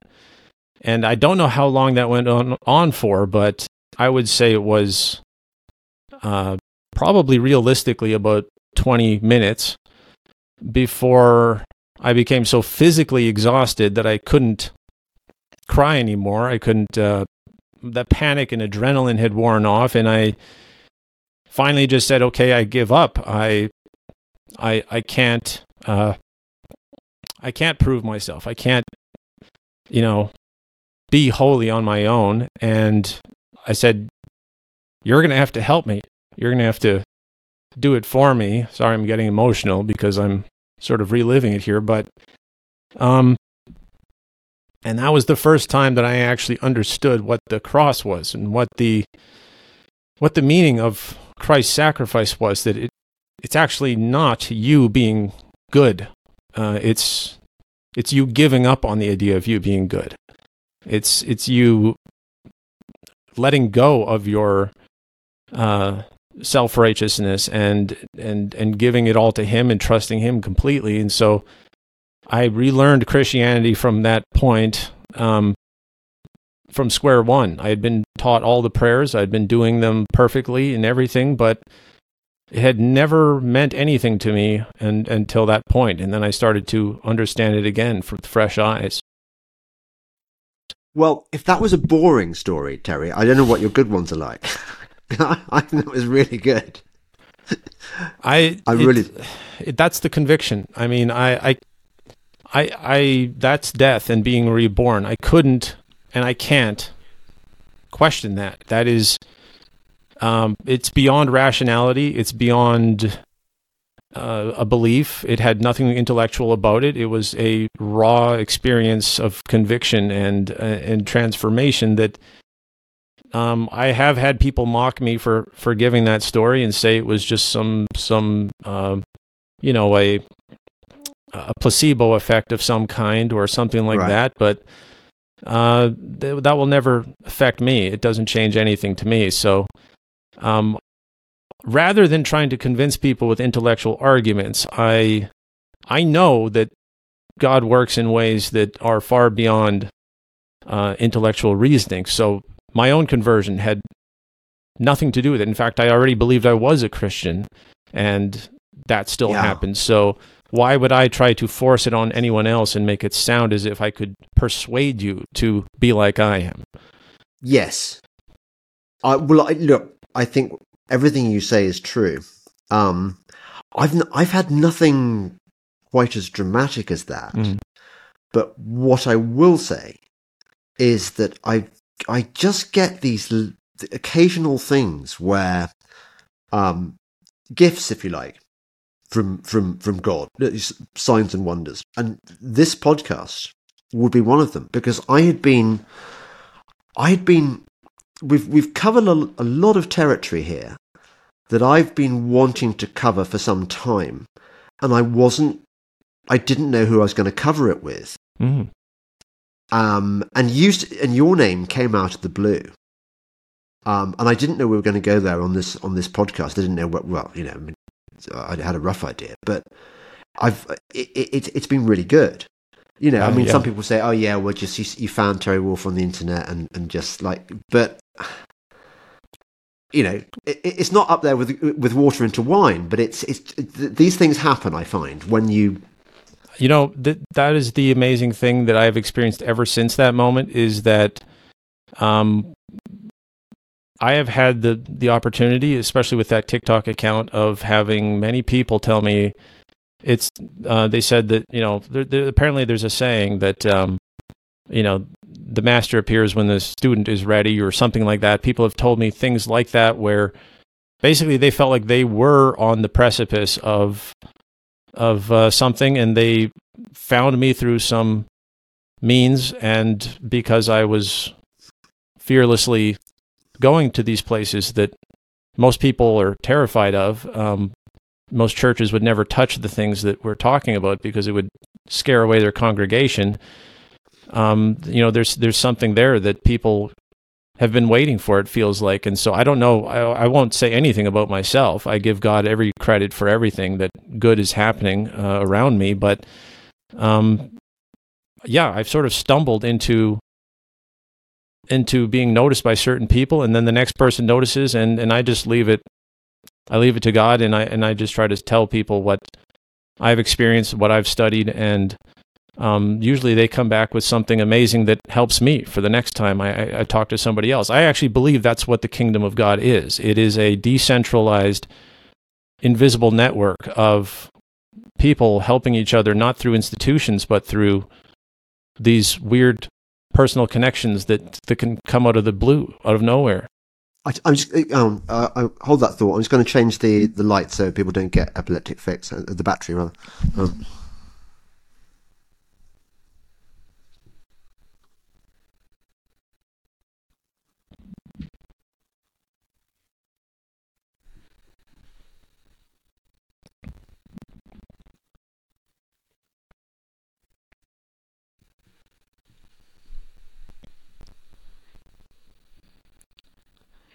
um, yeah. What what I find is that is that God can give you a hard time occasionally, um, um, because He's trying to sort of shape you. Um, there's a line in Psalm uh, 118: "The Lord hath chastened me and corrected me, but He hath not given me over unto death." So, yeah, and um, I think it's in Proverbs three: "For whom the, the, the Lord loveth, He chastiseth whom the Lord loveth, he chastiseth, even as a father the son in whom he, he delighteth. So he's constantly kind of putting you to the test. but he's kind of got your back. And I think, but anyway, um, uh, what I what I find you, you, you say that you can't sort of intellectualize people into into belief, and I agree with that. I think your definition of conviction is, for, for me, conviction is a sort of combination of the sort of the intellectual thing and the kind of the, the, the deep emotional and and it's everything rolled into mm. one.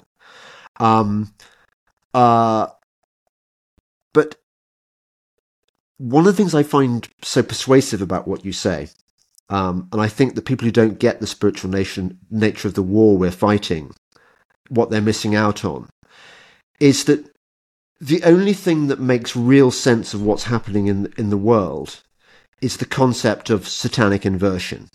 Yeah. So, for example, we started off with the uh, with the environmental movement, and the environmental movement purports to be about saving the the planet, loving animals, loving nature, loving, well, they wouldn't put it as God's creation, but they're loving Gaia.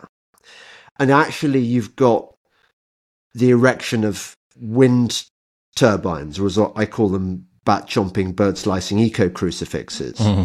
Uh, which slice and dice nature on an industrial scale and don't and, and, by the way don't generate energy and make a horrible noise and dispoil the, the, the, the landscape and the view for miles around and I don't think we should ever knock views. I think views are one of the most beautiful things that you know. You know it's not without reason that people climb up up mountains to admire mm. the view, or or that they they take the view from their ho- hotel bedroom of the sun setting over the. You know, we, we are designed to enjoy views, and and and even in that small detail, the forces of darkness are waging war on our freedom to enjoy views, which are great and lovely, and and and so it goes on. You've got forests, virgin forests being chopped down to I, I, don't know to to grow palm trees for oil, uh, industrial Worse than oil, that, to install solar panel fields. To it, it, and, and on and on and on it goes, and and they tell us it's about saving the planet, and that while they're actually destroying it. Mm. And you could apply this this formula, the satanic inversion formula, to almost anything that's happening in the world today, and it suddenly starts to make sense, doesn't it?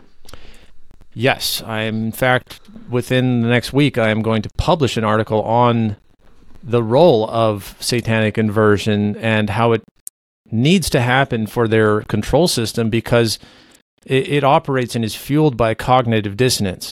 Uh, cognitive dissonance is a psychological effect where your mind doesn't want to accept the situation, and so it creates some sort of bypass where you can cope with it um, this happens in emergencies, it happens in all sorts of uncomfortable situations.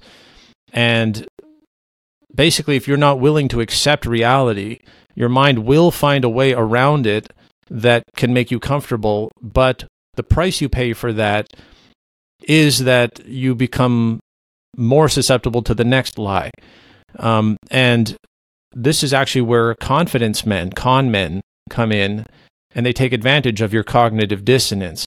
Uh, the the job of a confidence man is to speak so confidently and so uh, assuredly about everything while scamming you uh, that you experience cognitive dissonance because you're thinking there's no way this person can be lying to me this confidently there's no way i'm being tricked some of the most outrageous scams in history were fueled by this unwillingness to accept the situation. That the, so uh, there's actually a very interesting psychological play here, where once you start using, once you start doing evil and calling it good, um, you create this massive cognitive dissonance in the bystanders who are watching, and they then become culpable. They then, on some level, uh, have to accept the next lie that gets even worse because otherwise, where do you start to unpack the whole thing and, and point fingers, you've basically been a bystander in a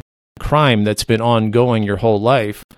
And uh, so there's this very strange role that cognitive dissonance plays where now Joe Biden is considered to be the most progressive righteous person while we know his you know his son's dealings and his daughter's diary which explains her showers with her father. And it's almost like they're they're daring us to call this out to and that's part of the cognitive dissonance is to lie so boldly to our faces to be so blatantly hypocritical uh, that the the people who are invested in that paradigm uh, they become locked in and paralyzed because the paradox is so distressing and so hurtful.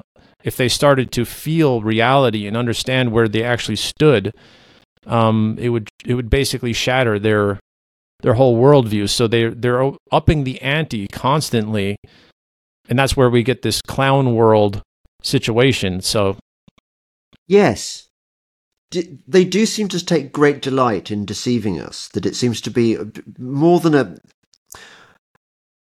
more than just they're having fun. It seems to be a key part of their of the way they operate. That they have mm. to, you know. I mean, Michael Obama, for example.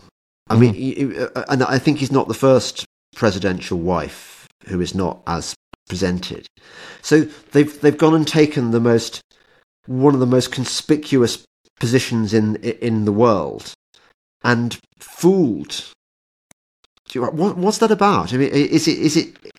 Well, if you look, I mean, the one that really uh, set me off on this whole on really on the research of the world side. I, I was researching the Bible when I was younger, but it was 9/11. It was uh, the World Trade Center number 7 and me and my brothers were looking at it and saying what was that? Why did the news not report that?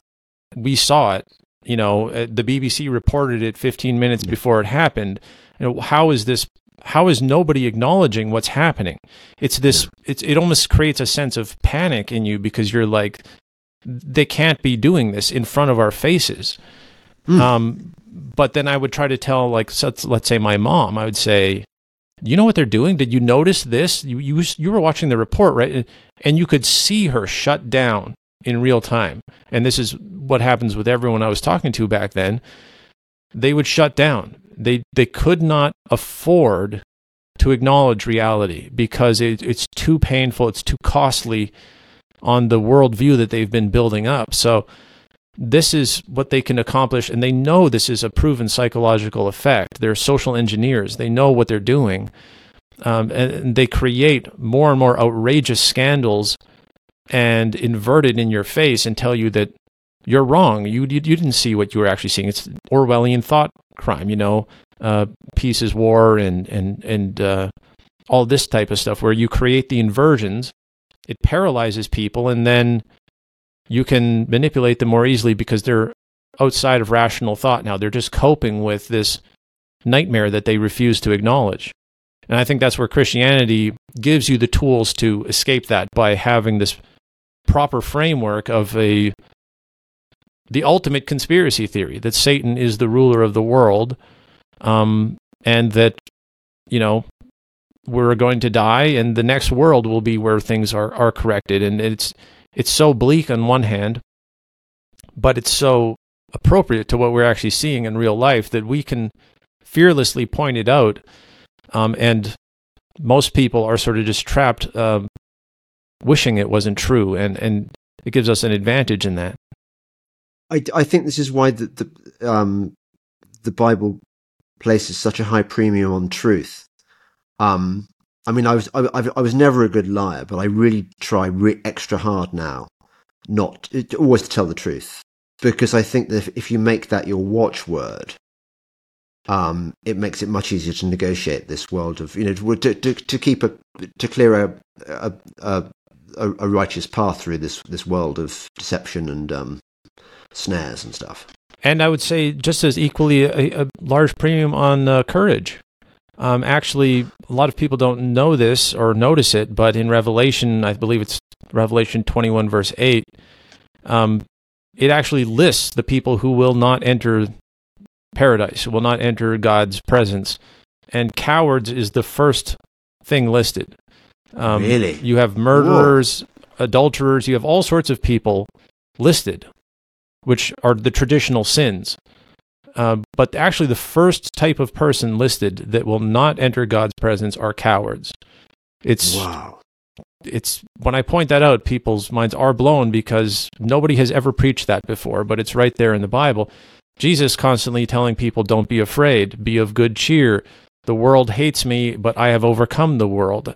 Um, if you start paying attention to the theme throughout the New Testament, you see that cowardice is actually one of the biggest uh, enemies of Christianity, and that Christians are actually required not it's not optional. Um, you know, I understand the meek Christian that doesn't want to upset anyone, but there's another level you're supposed to be reaching for as you mature as a Christian, where you start to take that risk and you start to fight back and you start to expose things. And and I try to warn people because it, I didn't write it, but I I saw it with my own eyes, and you can check.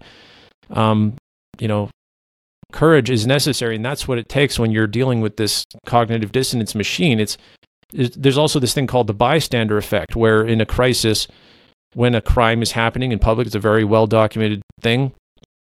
Um, people stand around and they watch as if it's not real, as if it's not happening. It's and uh, it takes courage to break out of that trance as well and to take some personal responsibility and say, I could do something about this. I don't know what, but um, I, I need to speak out. And um, as you start to absorb the the magnitude of the deception we're in, the fraud that we've been in, um, it takes a lot of courage to actually get out of that and to start acknowledging it personally, internally, and then outwardly sharing it with other people and getting other people to to take courage. And and that's why I say we can only win as Christians. There's no such thing as losing because either they leave us alone and we can spread our message and we will win if they allow us to. If they allow us to play on an even playing field, we will always win. Or they can persecute and censor and uh, and and turn the whole world against us. In which case, we win again because Jesus said that everything we suffer in this life, we get blessed for in the next life. So, um, ultimately there's there's nothing to be afraid of. And that's where you can take courage. So what how does it all end? What what's the what's the, what does revelation tell us about? Well uh, there's there's so many endings in revelation that that's what I, I wrote the book about is to try to give it all room to breathe and to play out the scenario. Uh, for us the the logical end i believe would be the tribulation where there's some sort of collapse scenario where society crumbles and we become the scapegoat of all the world's troubles. Um, and the world essentially kills us uh, and then celebrates as if we were the ones who caused all the problems. Um, and then from there, uh, the cataclysms start happening worldwide cataclysms, floods, and earthquakes, and these things that you people associate Revelation with. Um, and then Jerusalem becomes the the focal point. I I imagine there has to be a physical third temple built. Um, that becomes a, a point of controversy, and this 144,000 Israelites, you know, it goes on from there to their their conversion story, how they end up. This small group of Israelites is handpicked by God and and uh, becomes his sort of pet project as the whole world is coming to an end and the Antichrist comes by and all these types of things. Um, it's a fascinating very long story. I believe it's trying to tell. Um, the ending, though, in terms of you know a personal experience, would be that you you know you die and you uh, go to heaven the old-fashioned way. Hopefully, we end up being the under the altar or in one of these uh, prime positions as martyrs. I believe martyrs have a very special place in God's plan. You can see that when He comes back to establish His millennial kingdom. Actually, those who are beheaded for the for the sake of Christ are given special thrones in his millennial kingdom. So there's a lot of things to look forward to if you're willing to suffer persecution. And what happens to the people, you know, all our sort of loved ones who are not with the the program? I am not the judge. Uh, God is the judge. I believe that um, before the tribulation really gets underway, there's going to be a deception and intimidation campaign that will weed out most lukewarm Christians, those who are who are cowardly. Um, it, Jesus refers to this as a great falling away. I believe that's the next major prophetic event is is the falling away. It's going to become so scary to be a Christian that um, most churches are going to comply with whatever this agenda is that they start pushing on us, uh, people will essentially renounce any kind of fundamentalism and go along with the program. And uh, that's why I constantly am trying to tell people that I love that uh, we need to change our perspective here. We need to get to the point where we are excited about persecution. We are actually anticipating it. We have no fear at all, and we're uh, we're trying to provoke them to the point where they just do it. You know, just get it over with. Take off the mask. Stop pretending that you're tolerant, and um, and let's get this show on the road. I, am bored of of life without uh, you know telling the truth and, and exposing evil. Um, people cling much too tightly to the the mundane, optimistic worldview where you know this is my Mennonite upbringing speaking in some way, but you know it's uh, we were never supposed to love the world, so there's been a long campaign to make us comfortable, to make us sleepy, to make us um, self-indulgent and distracted, and um, now we're getting the warning sirens, and we need to wake up and and fight. Yeah, but surely to a degree we were meant to love the world. I mean, what about all the beauty of, of, of, of nature and stuff that God made for us, and all the all the wonderful things? That was was that not? It, it is meant to be a a testimony to a creator that is certainly capable of doing all of that.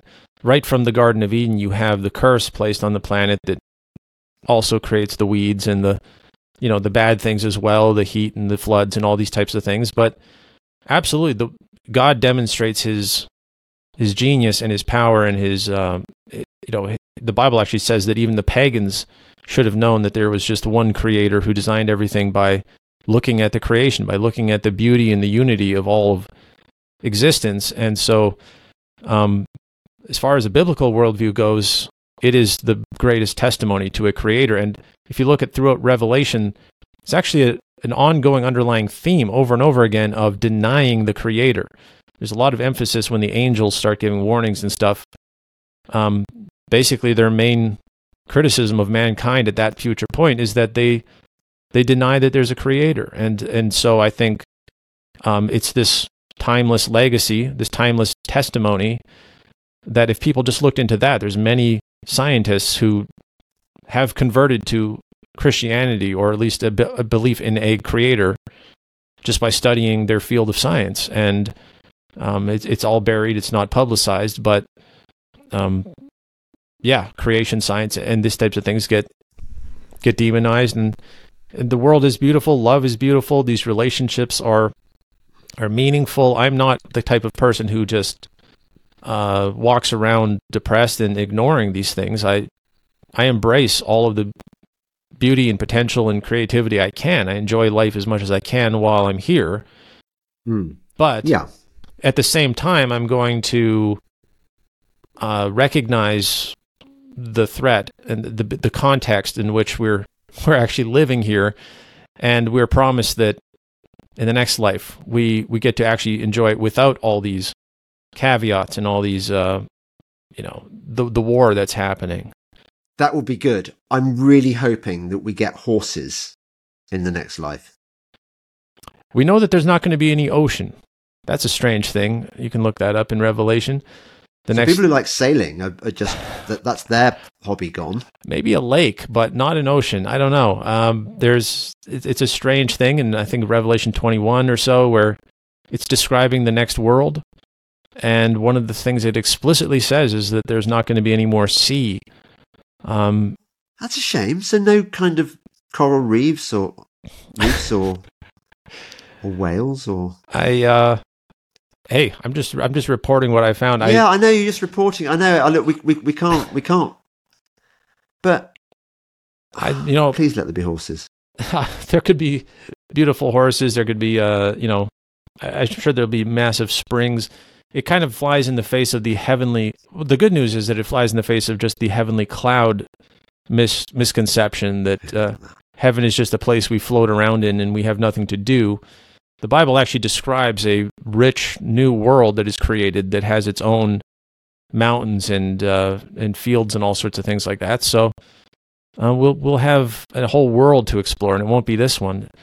I uh, yeah. I, I'm very it's so weird to jump between the pessimism of our situation with the the joy I feel having a conversation like this. It's so amazing to be able to, you know, explore these things and talk to people about it. This is what gives me the most satisfaction is having these conversations and, and teaching people and telling people these things. And then the worst thing that can happen is what they're going to starve me, kill me, chop my head off. It's, these things have all been done before by to better people before me, and uh, and they handled it well. So I'm not scared of it, and then I get to have rewards in the next life. I mean, it's it's actually not bleak from my point of view. Uh, it's only bleak if you're invested in in this crappy world that is that, that's already foregone, and, and what we're supposed to do in the meantime is is prepare people for what's coming. I, I've come to the conclusion that I'm not nearly as good a Christian as you. Um, but, but, I kind of think that God will probably give me a break because I think somebody listening to this podcast will probably have been, you know, persuaded, brought to the, brought round to our point of view. I, I fully expect so. I, every time I I get to reach a new audience. I get wonderful feedback. I'm always expecting a backlash of hate, and um, and I never really get it. Actually, I I don't know if it's something that I, am just so. Uh, I just wear it on my sleeve, you know, and I and I don't try to hold. I don't know, but I've maybe this will be the exception, but I've uh, so far I've had. No, don't say that. well, I don't know what you're. I don't know how why you, yeah, David Icke people hate you now. So you know. Yeah, they do. That's true. But but uh, you know, well, yeah, whatever. That's that's the deal, isn't it? You know, of course you're going to get persecuted. Yeah. No, I think I think I think we're good. Um, uh, Terry, it's been um absolute absolute joy talking to you. Tell people where they can find your stuff. Mm. The one stop shop for my material is actually uh, I made my own website. It's called wolfpox.com. W O L F P O X. It's the handle I used on TikTok. It's the handle I used on Twitter and on YouTube. Um, it's an old handle I created when I was a teenager. Um, and uh, I also have a Substack, winterchristian.substack.com. Uh, yeah, Wolfpox was a the short story on that is that I was playing a video game where you could create your own character, and um, for some reason I had heard about smallpox in the news and chickenpox, and I thought, well, if they can be chickenpox, then there can be any kind of pox. And my last name is Wolfe, so I thought Wolfpox sounded like a cool name, and uh, it sort of stuck around as my my handle online. Do you want to guess what my favorite video game is? The one I've invested more time in than any others. Oh, guess. I mean, let me guess. Um, can you tell me what console or system it was on? Sega. Oh, and then I'm going to be lost. I mean, I, I am going to have to guess Sonic, but nope. No, no, no, no. I, I actually I did get to the the boss level of Sonic. I did get to Doctor Robotnik or whatever he was called, Professor Robotnik. I, I did actually beat him, but no, my favourite of all video games I'll try and demonstrate through the medium of. Oh, what was that one called? I'm gonna. I'm. He would go around pushing glyphs with his nose. Was it like Ecco or something like that? Ecco the dolphin. That is interesting. I, am gonna have to. I'm gonna have to take another look at that. I, I, I glossed over it when I was younger. Apparently, it has fans. well, you know, we, we had to, I mean, I'm younger than, I'm older than you, rather. We, we had to make do with what we had in those days. I mean, I actually remember the first video game I had was, was Pong. Mm. You know, it was a ball that went back. You know, ironically, that was also my first video game because we were so poor growing up. My family was, was poverty level. Um, all of our video game consoles were donations from a landlord uncle that I had who took junk out of people's apartments and he would donate old broken consoles to us. So I actually had a Atari and Pong uh, in the 90s, and that was our consoles. Uh, it was it was a donation, so I enjoyed those classics for a while too until uh, until we could finally get a Super Nintendo. So, uh, yeah, Pong was my, also my first. So you must have really appreciated that later stage in life, having having had it so rough to get to, to Metal Gear Solid and and all these stuff. Absolutely, uh, it was. Uh, I basically went from the in the first generation of video games to the the 32-bit generation in the span of three or four years. So it felt like I was experiencing the biggest leaps in technology ever. We've covered lots of ground. Terry, thank you again. Um, and it only remains for me to thank my wonderful viewers and listeners for your support. Please do support me on Substack um, or on Locals. I, I mean, you can still do Patreon or Subscribestar if you want to, but they're a bit bit old fashioned now. You can buy me a coffee. Um, if you subscribe to my one of my channels, um, you get early access. I delay my podcast now by quite a while because I, I, I want to make it worthwhile for people who support me to to uh, you know get get some get their money's worth. Um, and it's nice supporting me anyway because you kind of like stuff I do. If you if you don't like me, uh, it's not about whether you think I'm a nice person or not.